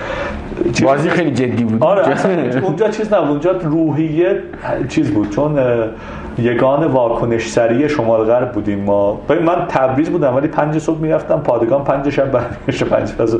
من تو خود خونه‌مون خیلی کم میرفتم. بعد نگهبانیامون زیاد بود، بازدیدهامون هر 1 ماه یه بار ما بازدید داشتیم، میریختم بازدید. بعد بازدید خیلی برنامه سنگینی، همه وسایل رو بیار، یگانو بچین، ستون خودرویی، اسلحه دستت بگیر، کامل تجهیزات. بعد یکی میاد ازش سوالاتی هم میپرسه. حالا تو هم که مثلا فرماندهی، حالت مثلا افسری فلانی، از تو سوالای سخت‌تر می‌پرسن، استراتژی می‌پرسن. اون استراتژی رو من اونجا یاد گرفتم. سان تزو رو مثلا نشستم خوندم، جنگ چیه و استراتژی چیه و آرایش نظامی. یعنی تو کل این مدت ارشد و اینا اون نمیدونم کتابای غیر درسی همراهت بود. آره اون من اصلا داشتم. من دوره خوب شد دادم وقتی من دوره که می‌خواستم برم توی آموزش یه چیز داره MIT OpenCourseWare داره، الان هم هست. از اون من 10 تا درس رو گرفتم، پرینت گرفتم، شد مثلا هر کدومش من 50 صفحه 60 صفحه 100 صفحه. بعد یه چیز جزوه 600 صفحه‌ای گذاشتم ته ساکم بردم. من خیلی آموزشیم توی حالت محرم زوم بود، یگان افسریه بودیم، سفتو بودیم که بعد رفت پلندک انتقال دادیم دیگه. ساعت 2 به بعد با ما کاری نداشتن، تا 2-1 آموزش بود، بعد نماز، بعد ولت می‌کردن تا افطار بریم. همه خب می‌خوابیدن، من می‌شستم اینا رو می‌خوندم که چون بعد ارشد می‌خوام برم. تو دوره آموزشی سربازی تو می‌رفتی اینا رو این جزوهای دانشگاه MIT که پرینت کرده بودی که بی سی هم بود که توی زمین رشته خودت بود، به انگیزه این که بعد 2 سالش بریم آقا این ور دیگه انگیزه خیلی چیز بودم که با دانش روز برم اون. مثلا اون اولا مشکل اونور بدونم اونور اصلا چی یاد می‌گیرن دانشجوهاش، اینا چطوری فکر میکنن. حالا چون مثلا درساشون کاملا ما فرق داشت دیگه، مثلا این درس داشتم اون اوشنوگرافی اقیانوس، بعد مثلا اینو نمای یا تیکه تیکه خیلی ضعیف داشتیم. بعد میومد مثلا اینو با ریاضی ترکیب میکرد، با خیلی چیزهای دیگه که دروسی که ما نداشتیم ترکیب شده داشت. اینتگریت رحمت به دنیای جدید واقعاً. که واقعا شما میتونی به کورس MIT دسترسی داشته باشید. یه نعمت وحشتناکی بود که بریم مثلا دانشگاه MIT همون درسی که سال 2007 مثلا دانشجو خوندن تو سال 2010 دانلود کن بشین بخون. برو درسته. خیلی خوب. توی دوره سربازی به غیر از این که میرفتی یه وقتی به هر حال چیز بودی دیگه ارتشی محسوب میشه تو اون برهه دیگه، چیکار می‌کردی تو دوره سربازی؟ چون فکر کنم اونم یه نقش خیلی زیادی داشت. را چیز بودم توی دوره خدمت سرایی، بعد از ظهر که میومدم خونه اولین کارم بود که نیم ساعت رادیو بی بی سی گوش میدادم، چون می‌خواستم انگلیسی فرش بمونه. بی بی سی گوش. ولی اون هدف گنده‌ای که تو کل این 2 سال تو ذهنت بود زبانم خوب باشه، یه جای خوب پذیرش بگیرم، از ایران برم. چون می‌دونستم که زبانو تو مصاحبه یه زبانت مهمه، یکم که دانشت مهمه که برام از سوال می‌پرسن دیگه، 4 تا سوال می‌پرسن باید بتونی با دانش خودت جواب بدی. اون ام‌آی‌تی رو داشتم و اوپن کورس درس بی بی سی هم گوش می‌دادم، بی بی سی هم که بود اصلا لیسنینگ تو اینا. آره بعد خدمتم خب پیش می‌رفت دیگه. حالا راجب یه جایی من دیدم نوشته بودی، حالا اگه فکر می‌کنی مثلا لازم هست راجب اون تأثیراتی که روی مدل ذهنیت گذاشته خدمت فکر می‌کنی نه لازم نه الان جاشه بگو دیگه. ببین خدمت چیزی بود که واقع‌گراتر کرد منو. قبل از خدمت شاید من از دنیای حالا درسته من تو دنیا واقعی همش بودم، کار دستی و گردی و فلان، ولی خدمت دیگه اینو به اوجش رسوند که تو حتی مثلا وقتی می‌خوای خوبی بکنی باید به ظرفیت طرفم نگاه کنی. نمیشه درسته ها، خیلی وقتا مثلا میگن تو بی چشم باش خوبی کن و فلان بهمان، بعد خدمت دیدی تو به جای اینکه مثلا بی چشم باش خوبی کنی، بیا برای آدمای وقت بذار که ارزششو دارن، برای آدمای خوبی کن که نه اینکه بعداً بهت یه چیزی میگن، نه یا آدمی که مثلا جذب میکنه خوبی رو، این آدم مثلا میفهمه، بیا برای این وقت بذار. من قبلش شاید برای همه وقت میذاشتم، بعدون گفتم نه دیگه، بیا مثلا سلکت شده واسه آدمی وقت بذار که از چیزی که تو بهش یاد میدی استفاده میکنه، همینطوری مثلا چه میدونم یه حرفتو گوش میکنه بعد به کار خودش رو میکنه، واسه اینا وقت نذار. کم کم اون دیدگاه در من افتاد که واسه همه مدل آدمی دیگه وقت نذاشتم. قبلش خیلی زیاد وقت می‌ذاشتم. توی دوره خدمت به غیر از اینکه حالا اون تایمو بعد می‌رفتی و عصرام نمی‌دونم نیم ساعت بی بی سی گوش می‌دادی دیگه، مثلا کار خاصی دیگه انجام نمی‌دادی؟ کار خاصی که نبود، چون خیلی خستگیزا بود خدمت و ما خیلی بود که مثلا نصف شب زنگ بزنن که فردا عملیات ساعت 12 پاشو بیا پادین. ما خیلی زیاد داشتیم. با همون سربازی بیشتر. فقط می‌خوابیدیم و بعد اونجا چون تو ارتش بودیم، حالا منم چون یه حالت داشتم دوست نداشتم هیچ کس بهم گیر بده درجباینا برای لباس اینا، خیلی مرتب هم میرسیدم و کفشو واکس بزنم و شلوارو تو بزنم، خوی ارتشیه رو حسابی خیلی مثلا نظم و یه طوری بودم که درجبانا فکر کردن من کادریم. خیلی وقتا مثلا لباسم همیشه تمیز بود و تو داشت و حالا اونجا آستینا رو ما می‌زدیم، این آستین بالا زدن هم از اون زمان آستینا تا آرنج می‌زدیم بالا و اینا. من اینجا تصویر کنم که همین الانم یاور آستیناشو زده بالا عادت نمی‌بینی و اون زمان خب خیلی چون ورزشم زیاد می‌کردم، یعنی حالا از دوره دبیرستان و اینا رفتم کم کم ورزش کردم، خودم قوی کردم دیگه. اونجا خیلی زیاد بود بعد هیکلم و اینا تناسب داشت، 6 روزم ورزش تو پادگان داشتیم، تو خونه‌م من بارفیکسینا رو بسته بودم واسه خودم و یه ورزشی می‌کردم و هیکل اون ساعت خوابم چیز میشه خیلی تنظیم می‌کنه. آره خوابم خیلی خوب بود و قشنگ مثلا می‌گم مثلا همین الانم با تو مونده این داستان نظم تقریبا. آره من دارم، من سعی می‌کنم که 4 صبح بیدار شم، 4 و 5 تا کار نشته باشم یا بخوام بنویسم. الان با 4 5 من مرضی دارم که 5 صبح پا میشم شروع می‌کنم نوشتن. خیلی خوب. الان سال فکر کنم 91 سال 92 تقریبا 92 رفتم خدمت. کی تموم شد سربازیت؟ 92 تقریبا 94 کارت پان خدمت تو دستته. چیکار کردی دقیقاً؟ 10 روز بعدش یه فرصتی برای من ایمیل شد، نشسته بودم. من آخه این داستان رو توی چیز اون گزارش قد خیلی مبسوط نوشتم داستان. آره برید توی سایت یاور یه وقتی اگه خواستین داستان مفصل بخونید، آره گزارش قد رو ببینید، داستان مفصل هست. اما حالا اینجا مثلا برای ما بگو که خلاصه خدمت چیکار کردی؟ ایمیل شد یه فرصت کم کم داری به اون رویا داری نزدیک میشی دیگه. زبان خوبه، سطح دانش رفته بالا، حالا بریم اپلای کنیم که پذیرش بگیریم. این داستانه اینطوری پیش رفت که یه فرصت یه ایمیل برای من اومد که فلان فرصت شغلی هست و من آلرت درست کرده بودم تو گوگل که برای من ایمیل میزد. توی فکر کنم چیز بود یه سایت بود earthworks.jobs.com اینطوری بود این -jobs.com این برای ما فرصتای چیزو ایمیل میداد. آلرت درست می‌کرد، ایمیل می‌کرد. ایمیل کرد که ما 15 نفر ESR می‌خوایم، به قول اونها early stage researcher، پژوهشگر، یعنی پژوهشگر سال 0 دکترا و کسایی که ترکی و فارسی و اینا بلدن در اولویت. گفتم من چه خوب منم ترکی بلدم، من فارسی بلدم، انگلیسی بلدم. سر خود ملاقات اپلای کردم. گفتن که تو باید مدرک IELTS بیاری. یعنی جزء دانشگاه برونل لندن بود میزبانش. و گفتن که شرط پذیرش IELTS. من اومدم همینجا باشگاه دانشگاه تهران، بغل این دانشگاه خیابان ادوارد برام نزدیکش چیزا. اونجا IELTS دادم برای اولین بار بدون اینکه اصلا بدونم IELTS چیه و چه جوریه و فلان. IELTS یه مصاحبه داشت، اولش اسپیکینگ بود، بعد می‌رفتی توی اون سه تا مهارت دیگه. توی اسپیکینگ از موزه و از سوشال مدیا اینا پرسید. خب منم موزه که خب زمین‌شناسی خونده بودم، موزه بود کلاً کارم، موزه و میوزیوم اینا بود. دیگه اونقدر واسش حرف زدن که گفت بس بیا برو بیرون. 7 اونجا گرفتم از چیز از صحبت. 7 تو ریدینگ بودم، لیسنینگ هم یه خود 3.5 حدودن شد و رایتینگ هم حالا تقریبا 7 بود.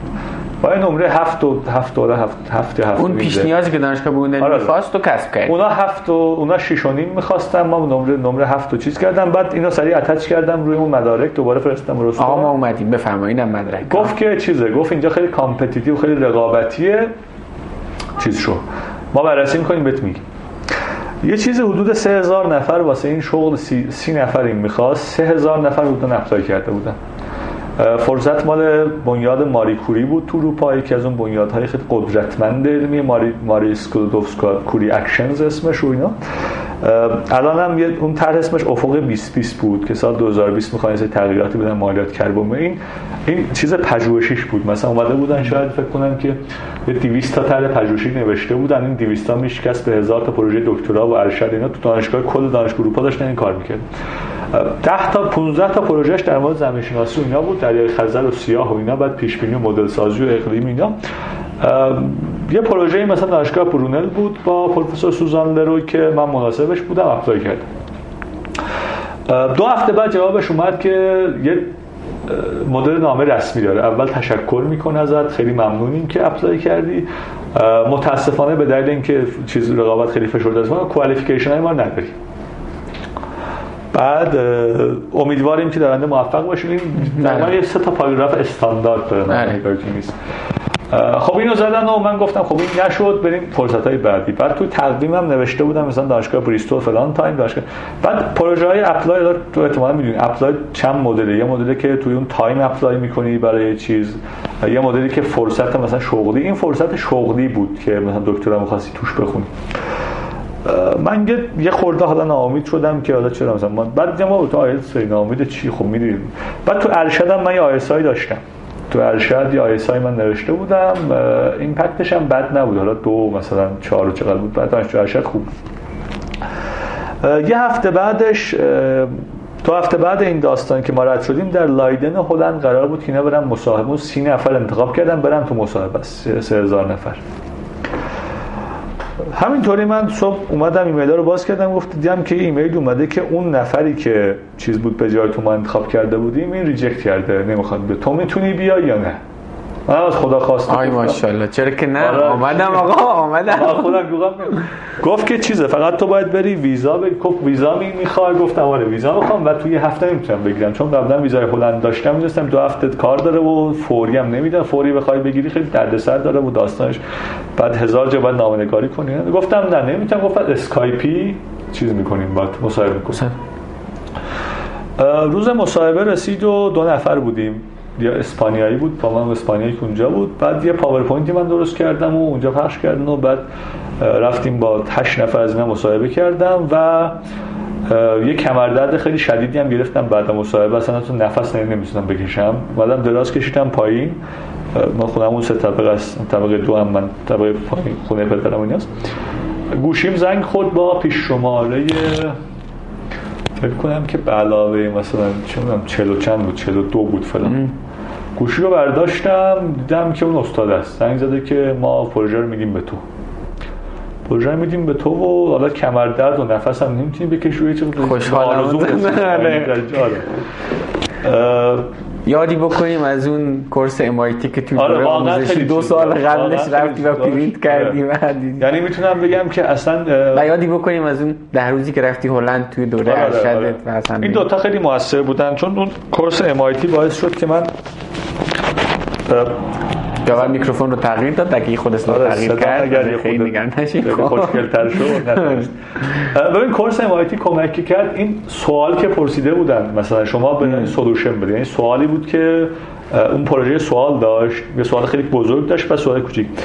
کورس MIT که من خونده بودم دید داشتم که این سوالا چطور حل میشه، یعنی درسته که حلش نکردم ولی اومدم من این کارو میکنم، این کارو میکنم، این کارو حل میشه. واسه گفت آقا پاشو بیا حل بده، تو خوشحال کمر درد تکونم نمیتونستی کمر بدی چون درد میکرد، خیلی خوشحال نفس نمیکشم. بعد از اون ورم خوشحالم که چیز میشه. بعد خب قرار شروع کردن چمدون بستن و نه چمدون کلا به اون زودی نمیتونیم، بعد چون ویزا یه چیزم اینجا بگم، کسایی که میخوان برن خارج از کشور، ویزای انگلیس یکی از اون وحشتناکترین ویزاهای سخته که میخوای بگیری. انگلیسی‌ها خیلی قانون مدارن، بعد خیلی هم روی چیزا گیرن، مثلا از عکس 3/4 واقعا سانتی متر میذاره 3/4 که من در میاره، اینا خیلی روی حساسه. البته آدمای خوبی ان، قانون مدارن به شدت و دشمنی هم با شما ندارن. حالا بین پرانتز اگه رفتید ویزاتون ریجکت شد دشمنتون نیستن، یه مدارکتون ناقصه که ریجکت میکنن. حالا رفتیم، بعد برای پروسه ویزا رفتم ترکیه. قبل از این که من آیلتس بگیرم نگو 10 روز قبلش یه قانون اومده آیلتس فور یوکی ویزا، که تو ایران هم نیست.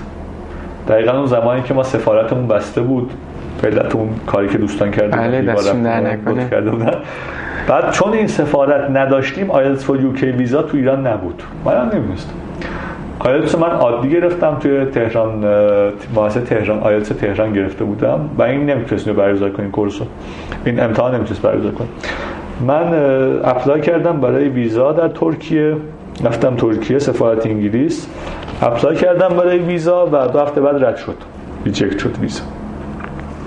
بعد ویزا وقتی ریجکت میشه دانشگاه که نامه‌ای داده به سازمان مهاجرت اینو باید دوباره بنویسه، بعد کار اداریش خیلی زیادتره. یعنی مثلا من باید شهریور ماه توی لندن درسم رو شروع میکردم، من ژانویه رسیدم بود، چیز دی ماه رسیدم، یعنی با یه ترم تأخیر رسیدی توی دانشگاه برونل. آره روزی هم که من رسیدم شما میدونید دیگه تو ژانویه بود. بعد پروازا وحشتناک، هیترو هم خیلی پرواز زیاد داره، 5 میلیون پرواز در سال، یعنی روزی مثلا شما هر دقیقه 2 تا پرواز میشه تا پا میشه. تو بعد فرض کن که ژانویه هم شلوغ‌ترین تایم ساله، اینا رفتن مسافرت دادن برمیگردن. بعد اون چمدونای من گم شد و داستانایی که تو بالای سن اونقدر من تاکید کردم به اینا. رسیدم لندن و شروع کردم به حالا سروایو کردن، یعنی ببین چطور اینجا باید زنده بمونی، زندگی کنی با کمترین هزینه. و دوره پی اچ دی توی دانشگاه برونل، ببین پی اچ دی نبود چون یه پی اچ دی باید برید یه پروپوزال بدی اپلای کنی، دوره ریسرچر بودنته. آها خب اسمت میذارم مثلا ریسرچر، پژوهشگر، یعنی واقعیت شغلی بود دیگه اونجا. واقعیت شغلیه، چون من داشتم حقوق میگرفتم از ماری کوری، و موقعیت چون دانشجوی دکترا مثلا 1500 تا 1600 تا میگیریم، ما 2000 داشتیم پول میگرفتیم از دانشگاه، یعنی اندازه یه پست داک داشتم پول میگرفتم. بعد چیز ماری کوری اینقدر فانداش خیلی باحال، چیز بالا سطحش. بعد ما دوره‌های آموزشی داشتیم، بعد مثلا سه ترم شما باید سوئیچ می‌کردید رو پی اچ دی، پروپوزال می‌دادید. یعنی اول به عنوان چیز رفتیم محقق، اول ریسرچر می‌گی که اصلا ریسرچ یاد بگیری، چون اونجا یه داستانی داره ما اینجا نداریم. فکر می‌کنم که تو یکی از اون مشکلاتی که تو دوره پی اچ دی اینجا هست، من اینجا پی اچ نخوندم ولی دیدم بچه‌ای می‌خونن.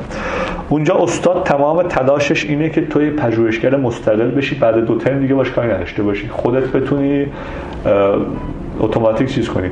من اینو توی آموزش رایتینگ هم دیدم. من اینجا رفتم دانشگاه کمبریج برای رایتینگ مقاله، نوشتن مقالات برای نیچر اینا بود. بعد خب دانشگاه کمبریج سطح بالاترین کلاس کورس آموزشی و استادم نیتیو، اینا مثلا فقط کارشون بود که تو رو مستقل بار بیارن که خودت بری مقالاتو بخونی، یاد بگیری، از اونا چیز بکنی، بنویسی، ساختارو بتیاد. اینجوری نبود که مثلا بگن تو بنویس من ادیت کنم، اینو نداشتین.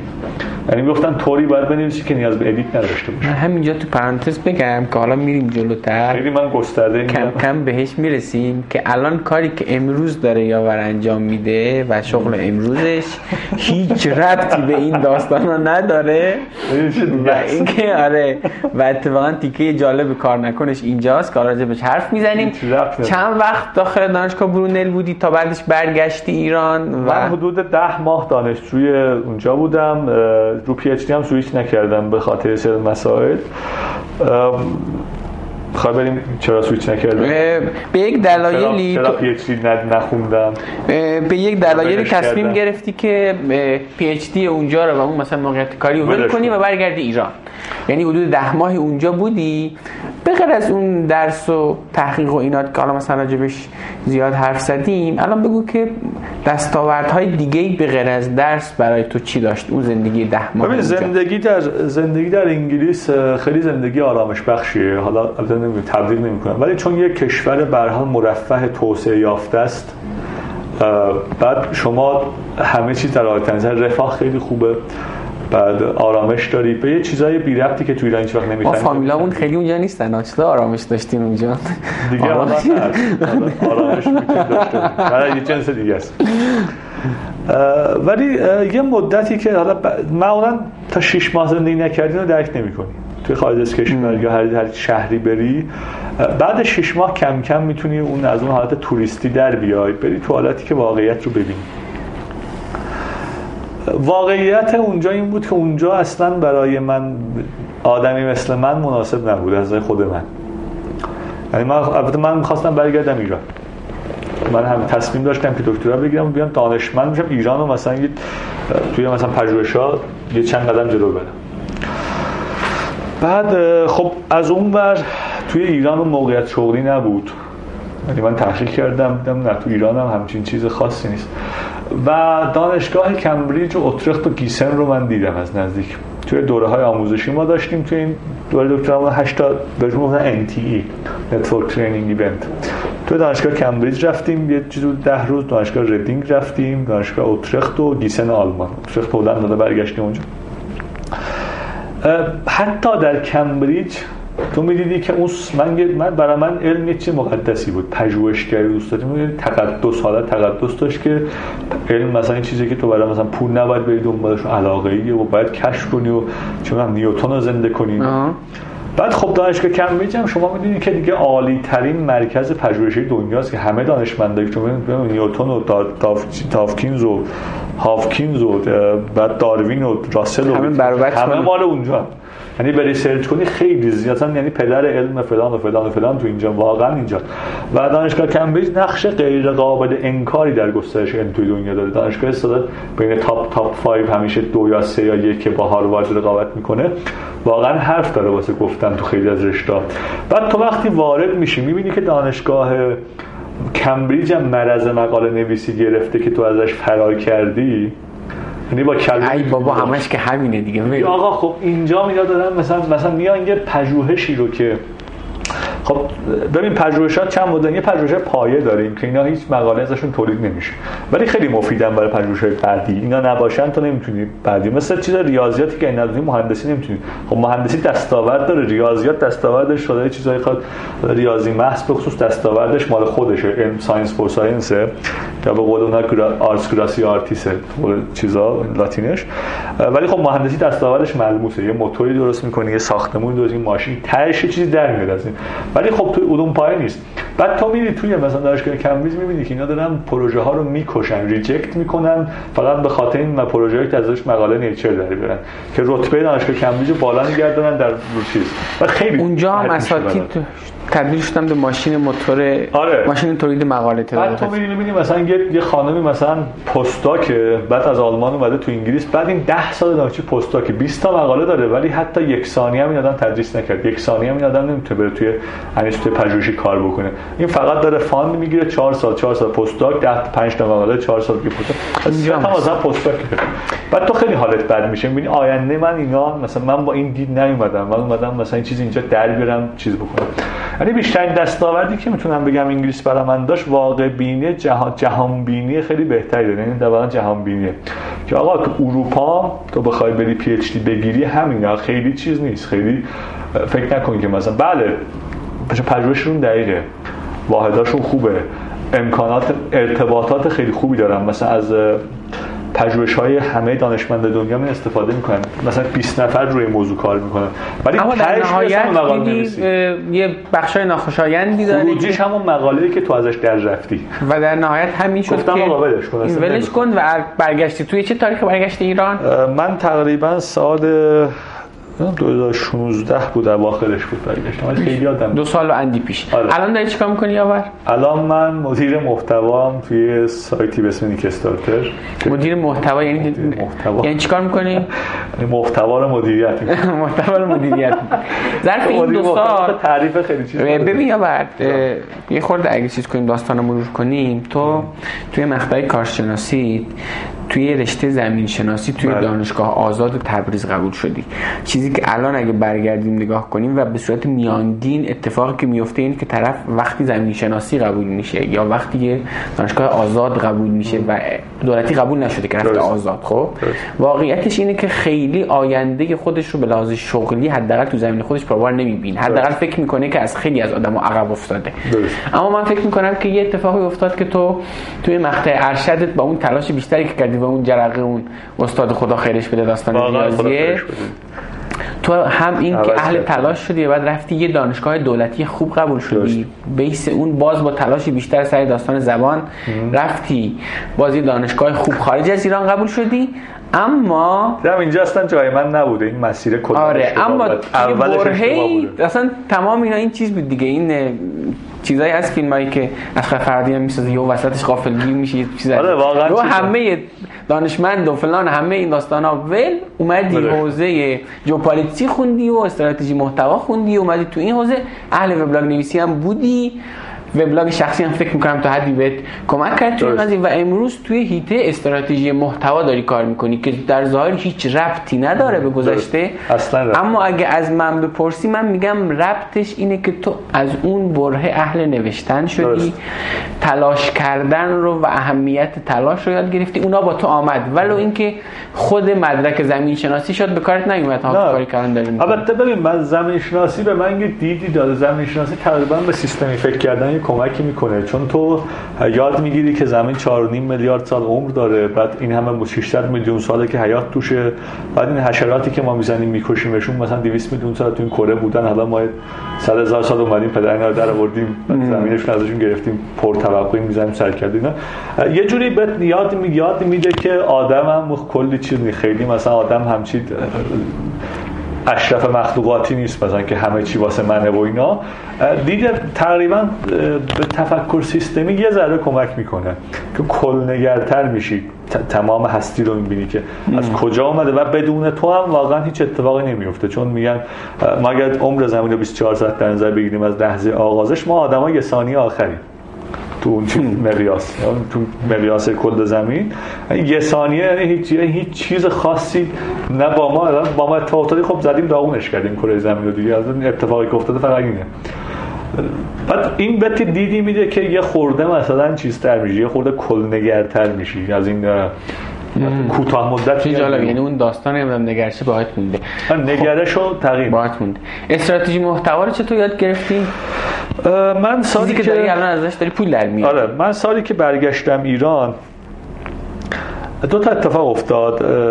اولا که خب برگشتم به تفکرات گذاشتم که مثلا من یه زمانی داشتم، اون دانشمند شدن در یه جاده موازی بود با این که برای این مملکت باید کاری بکنیم، چون تحت تاثیر حالات اون چبله مثلا صمد بهرنگی اینا بودم که اینا مثلا میگفتن آدم باید کاری واسه مملکتش بکنه.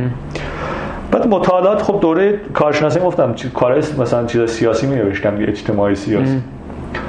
اومدم این رو با اون چیزی که داشتم ترکیب کردم که مثلا یه سوالی مثلا پیش اومد که چرا این مملکت ما اینجوریه و چرا مثلا تو انگلیس هم من به چش خیلی دیدم چرا اینا مثلا اینقدر جلو افتادن، هیچی که ندارن که ما نفت داریم و چرا ما اینجوری، چرا اصلا ما اینجوریم. یه سوال خیلی بدی.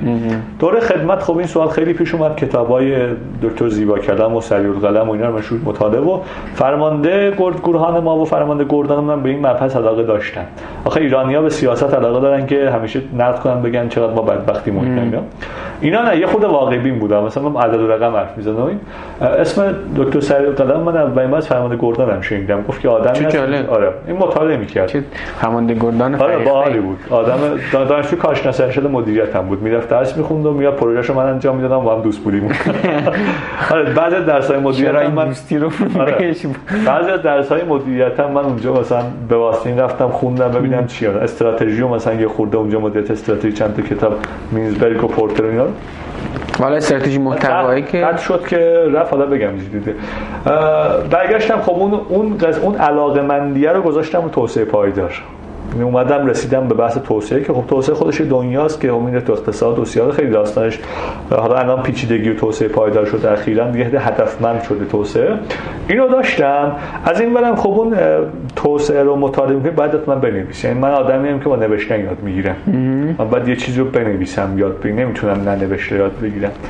بعد اون نویسندگی هم که با من بود، خب من اومدم در دنیا یه سال اومدم ایران مارکتینگ کار کردم، یه جایی بازاریابی بین‌المللی بودم، بعد شدم مدیر داخلی، اون از اون استفاده کردم، اون داستانش خیلی مفصل‌تره. مارکتینگ رو دیدم که با روحیه من میخونه، مثلا دوست دارم با آدم حرف بزنم، با آدم مثلا راهکار بدم. خب گفتم از این راهکار رو که تو میدی بگو مثلا به جای اینو بخر، وقتی داری به همه راهکار میدی که مثلا واسه درس خوندن این کارو بکن، واسه مقاله نوشتن این کارو، بیا اینو بیزنسیش کن، بیا مثلا این برو تو بیزنس. مارکتینگ دیدم دوست دارم و نوشتن رو، مارکتینگ با روحیاتم میخونه، نوشتن دوست دارم. این اومد کم کم تبدیل شد به ادبیات دنیاجد کانتنت مارکتینگ. حالا این شرکتی که توش هستی چندمین شرکتیه بعد از اون برگشتت به ایران که تو این هیته؟ الان شرکت تقریبا سومه. یعنی که مثلا اومدی بود، مثلا اولین کار دیجیتال مارکتینگ بود که خب سومی دیگه، سومیه که تقریبا یه چیز 8 ماهه من تقریبا روش کار میکنم. اگر به اسم شرکتتون چیه؟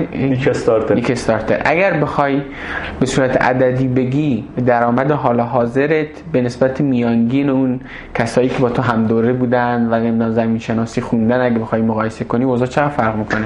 کسایی که زمین شناسی خوندن تو دوره ما، 2 نفرشون رفتن توی کار دولتی، 1 نفرشون آزاد رفت شرکت پتروآسماری الان در مورد اکتشاف نفته. خب اون درآمدش خیلی بیشتر از منه، میگم بالای 8 یا 10 میلیون پول در میاره. ما الان یه چیزی حدود مثلا 1/3 بودم حدودا، چون کار نفتی داره میکنه. اون شرکت آسماری میشناسم من، سر دکل بارها دیدم. نه، پترو پارس آسماری تو شما جزو چیز آسماری نیست واقعا، چون نه اون نیست. آسماری یه اسمیه داره تو خوزستان، یه کوه آسماری داره، سازند آسماری، نفت و آسماری بیشتر تو کلا چین شناسی. من اصلا چین شناسی ایران کلا چیزش. بقیه بچه‌ها که من میشناسم کاراشون باز خیلی کار نکنه، یعنی بیا اینجا مثلا اینکه بقالی باز کردی، فرش می‌فروشی، رفته تو کار. خیلی کمه کسی که زمین شناسی کار کنه الان توی اون حوزه، چون داستان داره، چون کسایی که تو زمین شناسی میاد اولا کار دولتی کاملا و این واقعیتی وجود داره، اینی که نیست. یعنی واقعا کار مثلا میگن تخصصی زمین شناسی، حالا این که آقا رشته دانشگاهی برای فیزیک این همه میگیرن، برای ریاضی زمین شناسی میگیرن، خب ولی شغل نداره. حالا ما گرفتیم که برادر من آخه اون مثلا ظرفیت بیخود گذاشته که یه سکونی به اسم دانشگاه باز کنه که ازش پول در بیاره.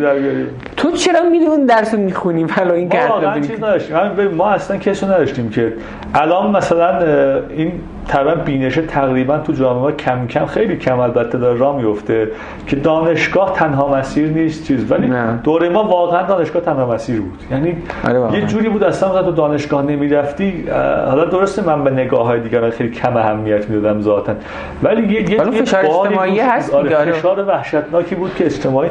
یعنی من الان میبینم مثلا دوستایی که من دوره دیپلم داشتم اینا رفتن کار کردن، مثلا 10 سال 12 سال کار داره طرف، بعد بیمه داره، بعد متخصص اون کاره، مثلا سیمکشی ساخته اون هست، ولی درآمدش شاید مثلا از منی که رفتم دانشگاه و دکترا برگشتم با اون مثلا خیلی چیز داره بالا پایینه. اون تا دیپلم رفته کار کرده ولی درآمدش از ما بیشتره. چی بگم والا، چون من اونجا اصلا تو دانشگاه که مثلا چیز شدم برگشتم من خودم فکر کردم گفتم ببین الان تو مثلا بهترین اصلا اداره رفتی دولتی کار کردی. الان پدر من مثلا کار میکرد دیپلم بود، حسابدار بود، دیپلم بود، استخدامش 30 سال کار کرد اومد بیرون. نفری که جایگزینه فوق لیسانس حسابداری داره ولی نوع کار همونه، همین دیگه. تو با دیپلم هم اون کار می‌خواد. ببین فوق لیسانس مال پژوهشه دیگه، تو فوق لیسانس میگی که پژوهش. من نمی‌فهمم کلا ما داریم تو ایران چیکار می‌کنیم. واقعا من خودم فوق لیسانس خنده‌داریه واقعا. حالا من نمیگم استثنا بودم، ولی من واقعا برای پژوهش رفتم دانشگاه. فوق لیسانس یعنی دوست داشتم پژوهش کنم، یاد بگیرم پژوهش. بعد آقا اصلا تو کاری که تو میای مثلا تو شرکت نفتم انجام میدی، باز سهم پژوهشت اونقدر وحشتناک نیست. یه کارهای روتین داری، یه چیزایی داری، مثلا تکنولوژی روتینه. ما هم چون تحریم تکنولوژی جدید نمیتونیم بریم، اون تو دیدی سر چاتی منحنی‌های شولنبرگر اینا میان تفسیر میکنن چرا. این منحنی مال 1970 80 همونه، یعنی با همون باز تفسیر. مثلا اون گیجای سر دکل اصلا آدم میبینه گریه‌اش میگیره. سر دکل حفاری رفتی تا حالا الان یه بار من چیز بودم اصلا یه وضع خرابی. حالا بگذاریم. خب خیلی خوب. پس یعنی تو رفتی استراتژی محتوا رو خودآموز یاد گرفتی، تمام اون پیشینه قبلی زمین شناسی و برونل و تحقیقات و همه روزش کنار داری کار میکنی. ترسناک نبود؟ یعنی ببین مثلا خب مثلا این خب چرا تو این همه زحمت کشیدی، چرا مثلا اینا رو ول میکنی و این حرفات؟ من معتقدم کسی مثلا تو اطرافیانت مثلا چیزی بهت نگفت یا مثلا میگم خودت چیزی نبود؟ نه تو اطرافیان من معمولا ما خانواده‌ام طوری بودیم که انتخاب به عهده خودمون بود همیشه. یعنی خودت آره. خودت مثلا آسون بود دل کندن از اون مثلا فضای اون و آسون که ببین تو یه جایی هستی مثلا دیدی مثلا می‌خوای مهاجرت کنی اتفاقی میفته، مثلا دقیقاً می‌بینی ریشاتو کندی، مثل چیزی یه گونی تو باد که داری هر جایی میری، مثلا میگی فقط برم، مثلا مشکلی هر جایی فقط برم. یه دیدی پیدا می‌کنی که آقا من مال اینجا نیستم. حالا به تو مثلا اینجا بیان 100 میلیون هم پول بدن در ماه وای نمیستی دیگه، فایده نداره دیگه. نه من اصلا باید برم. یعنی یه جوری ذهنیتت چیز شده، تنظیم و کالیبره شده که بخوای بری. و رفتی از داستان زمین. من که رفتم از چیز خارج از کشور و دیدم که این راه که من اومدم کوره راه شد، بنبست شد، گفتم دیگه اصلا بده دیگه، اینجا تلام با تلام سنگ فرش کنن، از این به بعد دیگه من نمیرم تو این راه، چون من ترشون میدم که میشم ماشین تولید مقاله که نمیخوام. مثلا دوست نداشتی که اگه نمیرفت تجربه نمیکردی چه بس همیشه تو ذهنت بود که آقا اگه برم چه خبره مثلا.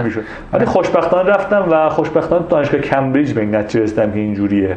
چه خوب. تاپ اروپا درسته، من کمبریج درس نمیخوندم ولی اونجا دوره داشتم برای مقاله نویسی 20 روز. دیدم بله اینجا داستان نداره مثلا چیزی که ما چی فکر می‌کردیم چی شده واقعا. و یه اتفاق خوبی هم که مثلا اینور میفته یا ور اینه که تو وقتی دانش کسب می‌کنی الان خودت به صورت خودآموز و اهل یادگیری بودی، یه پدیده بسیار مهمیه واقعا که تو اهل یادگیری بودی، استراتژی محتوا یاد گرفتی. یه اتفاق خوب اینه که تو جلوی خودت یه راهی رو داری می‌بینی، یعنی امید داری به آینده شغلی.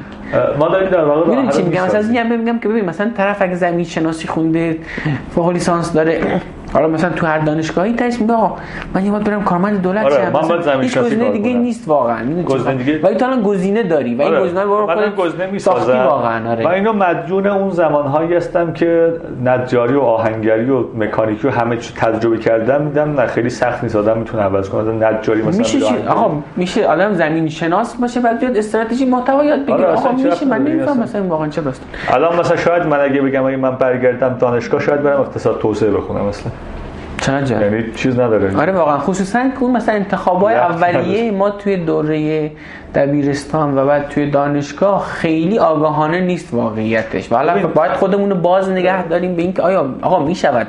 حالا بعد اینکه میشود تغییر داد، مثلا یه بحثی که دیگه اینه که باور کنیم که راه تغییرش هم نه اصلا اون که هیچ، این که اصلا راه تغییرش هم فقط دانشگاه نیست. طرف مثلا اومده دانشجوی ارشد شده، برق خونده مثلا، میگه آقا این برق این چیزی نبود که من می‌خواستم، فهمیدم. اما خب حالا چیه گزینه؟ انصراف بدم برم کنکور تجربه بدم پزشک بشم. ای آقا مگه فقط همین گزینه است؟ خیر، مگه فقط دانشگاه؟ این هم راه دیگه است برای کسب درآمد. البته نمیخوام بگم حتما اینجوریه، ولی بعضی چیزها برای آدمای 30 ساله تقریبا دیگه تثبیت میشه و آدم، من همیشه یکی از حسرتایی دارم اینه که ای کاش چیزی که تو 30 سالگی یاد میگیری و آدم مثلا تو 20 سالگی میتونه استفاده کنه. همینجوری چون که سوالی که من همیشه میپرسم، اگر الان برگردی به 20 سالگی خودت، یعنی با خود 20 ساله یا مثلا میگم 18 ساله خودت، بهش چی میگی؟ سه تا از حسرتاتو بهش بگو. حسرت اول اینه که تو اصلا چرا رفتی دانشگاه؟ یک. حسرت دوم اینه که یعنی مثلا بهش مثلا دقیقاً چی میگی؟ مثلا بهش میگی دانشگاه نرو مثلا؟ من بهش میگم ببین دانشگاهی که تو فکر میکنی مثلا تهش میری دانشمند میشی، تهش سرابه، هیچی نیست. تو دانشگاه نری هم چیز مهمی از دست نمیدی. به خودم میگم و به خودت، نه که شاید کس دیگه گوش میکنه، شاید بره دانشگاه خیلی هم خوب بشه. به خود 18 سالت با این همه تجربه‌ای که داشت. آره به من اینکه داشتم میگم ببین تو مثلا بشین اون چیزی که داری کار میکنی. من اون زمان سال 84 خیلی کم پی اچ پی کار کردم، پی اچ پی نیویورک اینا برنامه داشتم، بعد بلش کردم. من بشین همین رو کار کن. این آینده دارتره از این چیزی که داری میکنی. چون من یه جورایی مثلا ساختنه رو هم دوست دارم. الان میان کلام من بعضی وقتا با پایتون کد میزنم. من ریاضی فراتر پایتون کار میکنم. لازم خنده چیزا. پایتون یه زبان برنامه‌نویسیه تو پنت. آره یه زبان برنامه‌نویسی خیلی بد میره توی یه خود با ریاضیات همچین رابطش خوبه. برنامه‌نویسی کلا با ریاضی رابطش خوبه، پایتون خیلی بهتره. بس یک بهش میگی که فقط تمام راه‌ها رو توی دانشگاه دنبالش نگردی. بعد دوم این که تجربه‌هایی که داری انجام میدی رو مثل آدامس انجام نده. آدامسی دادم میجوه بعد گوش نمیشه، برای چی درش نمیاد. مثل غذا خوردن تجربه کن. برو تو مثلا، شاید من یه جایی مثلا تجربه مکانیکی داشتم، خیلی حالت آدامس جویدنه بوده مثلا. چه من مثلا کاش بیشتر میرفتی، ای کاش عمیق‌تر میشدی، ای کاش میرفتی. درست کتک میخوردی از اون استاد، ولی حداقل مثلا میفهمیدی که این موتور وقتی ریپ میزنه چه مرضی که ریپ میزنه. این خودت عمیق‌تر چیز میشه. همین که بهتر یاد میگیری، همین که تجربه ارزشمندتری داری از اینکه میفهمی تو آیا واقعا آدم این کار هستی یا نیست. یعنی شاید به قول تو با یه تجربه آدامسی نشه فهمید. آره آدامسی نشه. حسرت سوم اینه که بهش میگم که یاد بگیر از زندگی لذت ببر، نگران نباش، هیچ چی نیست. فردا هیچ اتفاقی نمیفته که تو الان مثلا نتونی چیزش کنی. فردا هر اتفاقی میفته، فردا کنترلش کن. چیکار از زندگی حس می‌خوری؟ من 18 19 سالگی شاید خیلی حرص خوردم این چیزا. بچه بودم، بعد از حالیم نبود، دنیا نمیشناختم. اگه اینطوری نشه چی میشه؟ آقا هیچ چی نمیشه. یعنی شاد بودن رو یاد بگیر. شاد بودن. و ببین حالا ما در 60ها یه نسلی هستیم که این در واقع این دوره کودکی رو شاید رد کردیم. یعنی دوره کودکی رو به اصطلاح دکتر رنانی تعبیر خوب داره، میگه ما کودکی توسعه نیافته ایم، از کودکی رفتیم تو پیری، این وسط نوجوان جوانی نداریم چون کودکیمون درست نیست. بهش میگم آقا تو چیز کن، یه لذت بردن رو یاد بگیر. برای چی مثلا تو الان تو پارک میری، برای چی نگرانی که کنکور چی میشه و هر چی میشه؟ الان تو پارکی هوا هرس خوردن واقعا این است. مثلا از برف مثلا لذت ببر، صدای این کلاغم میتونی لذت ببری، رنگ تو پارکی، رنگ که هستی لذت ببر. اون زمان چون نبوده، الانم من میبینم که جایی مثلا بین کار و اون لذت بردنه، باز اون کاره میاد اولویت میشه و خیلی بده. جالبه ولی دیگه ریشه‌ای افتاده تو ما دیگه، مرض شده دیگه. خیلی خوب، سه تا چیز یا مهارت بگو که توی زندگی تو خیلی تاثیر داشته و اگر اونا نبوده احتمالاً این مسیر رو نمیتونستی بری. یکیش من مطمئنم زبان انگلیسی بوده دیگه. این یکیش رو من میگم دیگه واقعا. آره. مهارت دوم مهارت پررویه. این مهارت پررو بودن این مهارت تو یاد گرفتم که تو از رو نمیری که من این کار نمیتونم انجام بدم. با کله می تو راه، چیزی که بلد نیستی با مستقیم میری توش. مثلا خیلی چیزایی که انجام میدم و واقعا هیچ ایده ای ازش ندارم. هیچ کسی هم تو دنیا قبل من شاید نگم تو دنیا، تو آمریکا تو اکوسیستم بالاخره اتفاقات چیزی که الان داره اتفاق میفته تو اکوسیستم استارتاپ که مال محتوا اینا 10 سال قبل تو آمریکا شده واقعا تموم شد. ولی کاری که ما اینجا داریم انجام میدیم واقعا هیچ تجربه ازش نیست. یعنی تجربه هم کس خیلی کاستومایزه و تجربه خیلی میبینید یه تجربه یه طوری که چی که تو تجربه کردی و من تجربه کنم شاید خوب نباشه، چون تو شرایط خاصی بودی، بعد پیش زمینه و اینا حکم کلی داره. آره حکم کلی نمیشه. بعد مثلا اینا رو من با پررویی واقعا پیش میبرم. دو پررو باشیم تو یادگیری. سه اگه مثلا پررو بودی تو یادگیری سه اینه که زون یادگیری متاسفانه همیشه با شکست خیلی راه چیز داره، تو مثل اینکه با آتش بازی کردنه. اگه میخوای یاد بگیری باید از شکست نترسی، یعنی روزانه تلاش کنی که شکست بخوری. اگر شکست خوردی حت همیشه یاد بگیری. همین که بلد بودی پس بعد شکست خوردن بلند بشی، اینم یه کسی من الان بلدم که من تمام سعیم اینه که هر روز شکست بخورم، چون اگه شکست نخورم چیز یاد نمیگیرم. من تو زون امنیت خودم وقتی هستم چیز یاد نمیگیرم. باید زون امنیت رو بشکنی. من امروز اگه رفتم سراغ برنامه‌نویسی چون توی مثلا محتوا خوبم، تو نوشتن خوبم، خب بعد اینجا چیزی من یاد نمیگیرم دیگه. باید برم تو زونی که تو برنامه‌نویسی من حتما شکست می‌خورم چون بلد نیستم. امروز شکست می‌خورم، فردا باید تغییر می‌شم، فلان می‌شم، ولی چه با خودم ضایع میشم. ولی برمیگردم خب تو که الان شکست خوردی این چیز این کد اینجوری بود، اینو اینجوری بزنی درست میشه. شکست خوردن رو باید به عنوان یک ارزش شاید بپذیریم که آدم باید شکست بخوره که یاد بگیره. اینو باید ارزش. زبان انگلیسی پر رو بودن توی یادگیری و نترسیدن از شکست. با کلمات از شکست. یاور وقتی بی‌انگیزه میشی چیکار می‌کنی؟ من بی‌انگیزه نمیشم معمولا. جدی میگی؟ اصلا من بی خیلی سالرن میشم. اصلا واقعا بی‌انگیزه نمیشم. یعنی اون پررویی که هست، یعنی تو اونقدر پررویی که به خود با اون سلفت یه قسمتی داری تو بعد چیز ذهن ما که مثلا بی‌انگیزه میشه، اون سلف کلا وجود نداره، مثلا یه گوشه‌ای مثلا بالا میاد از این سوال رد میشیم، پس اصلا حلی برای سوال نداره. واقعا پررویی کمک میکنه که گفتگو خیلی جذابی بود یاور. مرسی که اومدی به رادیو کارنکن و سر این موضوع حرف زدیم و ازت ممنونم. چیزی باقی مونده بخوایم که در انتها چیزی باقی مونده که فقط فکر میکنم که تنها چیزی که شاید بگم دوستان رو سنگ قبرم بنویسن اینه که این آدم تجربه کرد و مرد. دوستان سنگ قبرم بنویسن که این آدم تجربه کرد و مرد و همین فکر کنم که راز زندگی باشه. برو تجربه کن و بعد چیز کن زندگی تا تموم نشده چیزایی رو بهتره که آدم تجربه کنه، چون واقعا زندگی فقط یه باره و ارزش این که من عقب بندازم به خاطر یه سری مسائل نداره. هر چیزی هست بهتره که آدم توی همون ثانیه تجربه کنه و بعد به پایان برسه، حالا یا زندگی یا هر اون چیزی که هست. با من حسن ختام اون شعر سایه رو بخون که همیشه پای پستای بلاگت میذاری تا خداحافظی کنی. آره یه شعری که خب من خیلی دوستم، تا هم میدونی، که میگه کورسویی ز چراغی رنجور قصه پرداز شب ظلمانی است، نفسم میگیرد که هوا هم اینجا زندانی است. ممنونم و موفق باشید. خداحافظ. خداحافظ.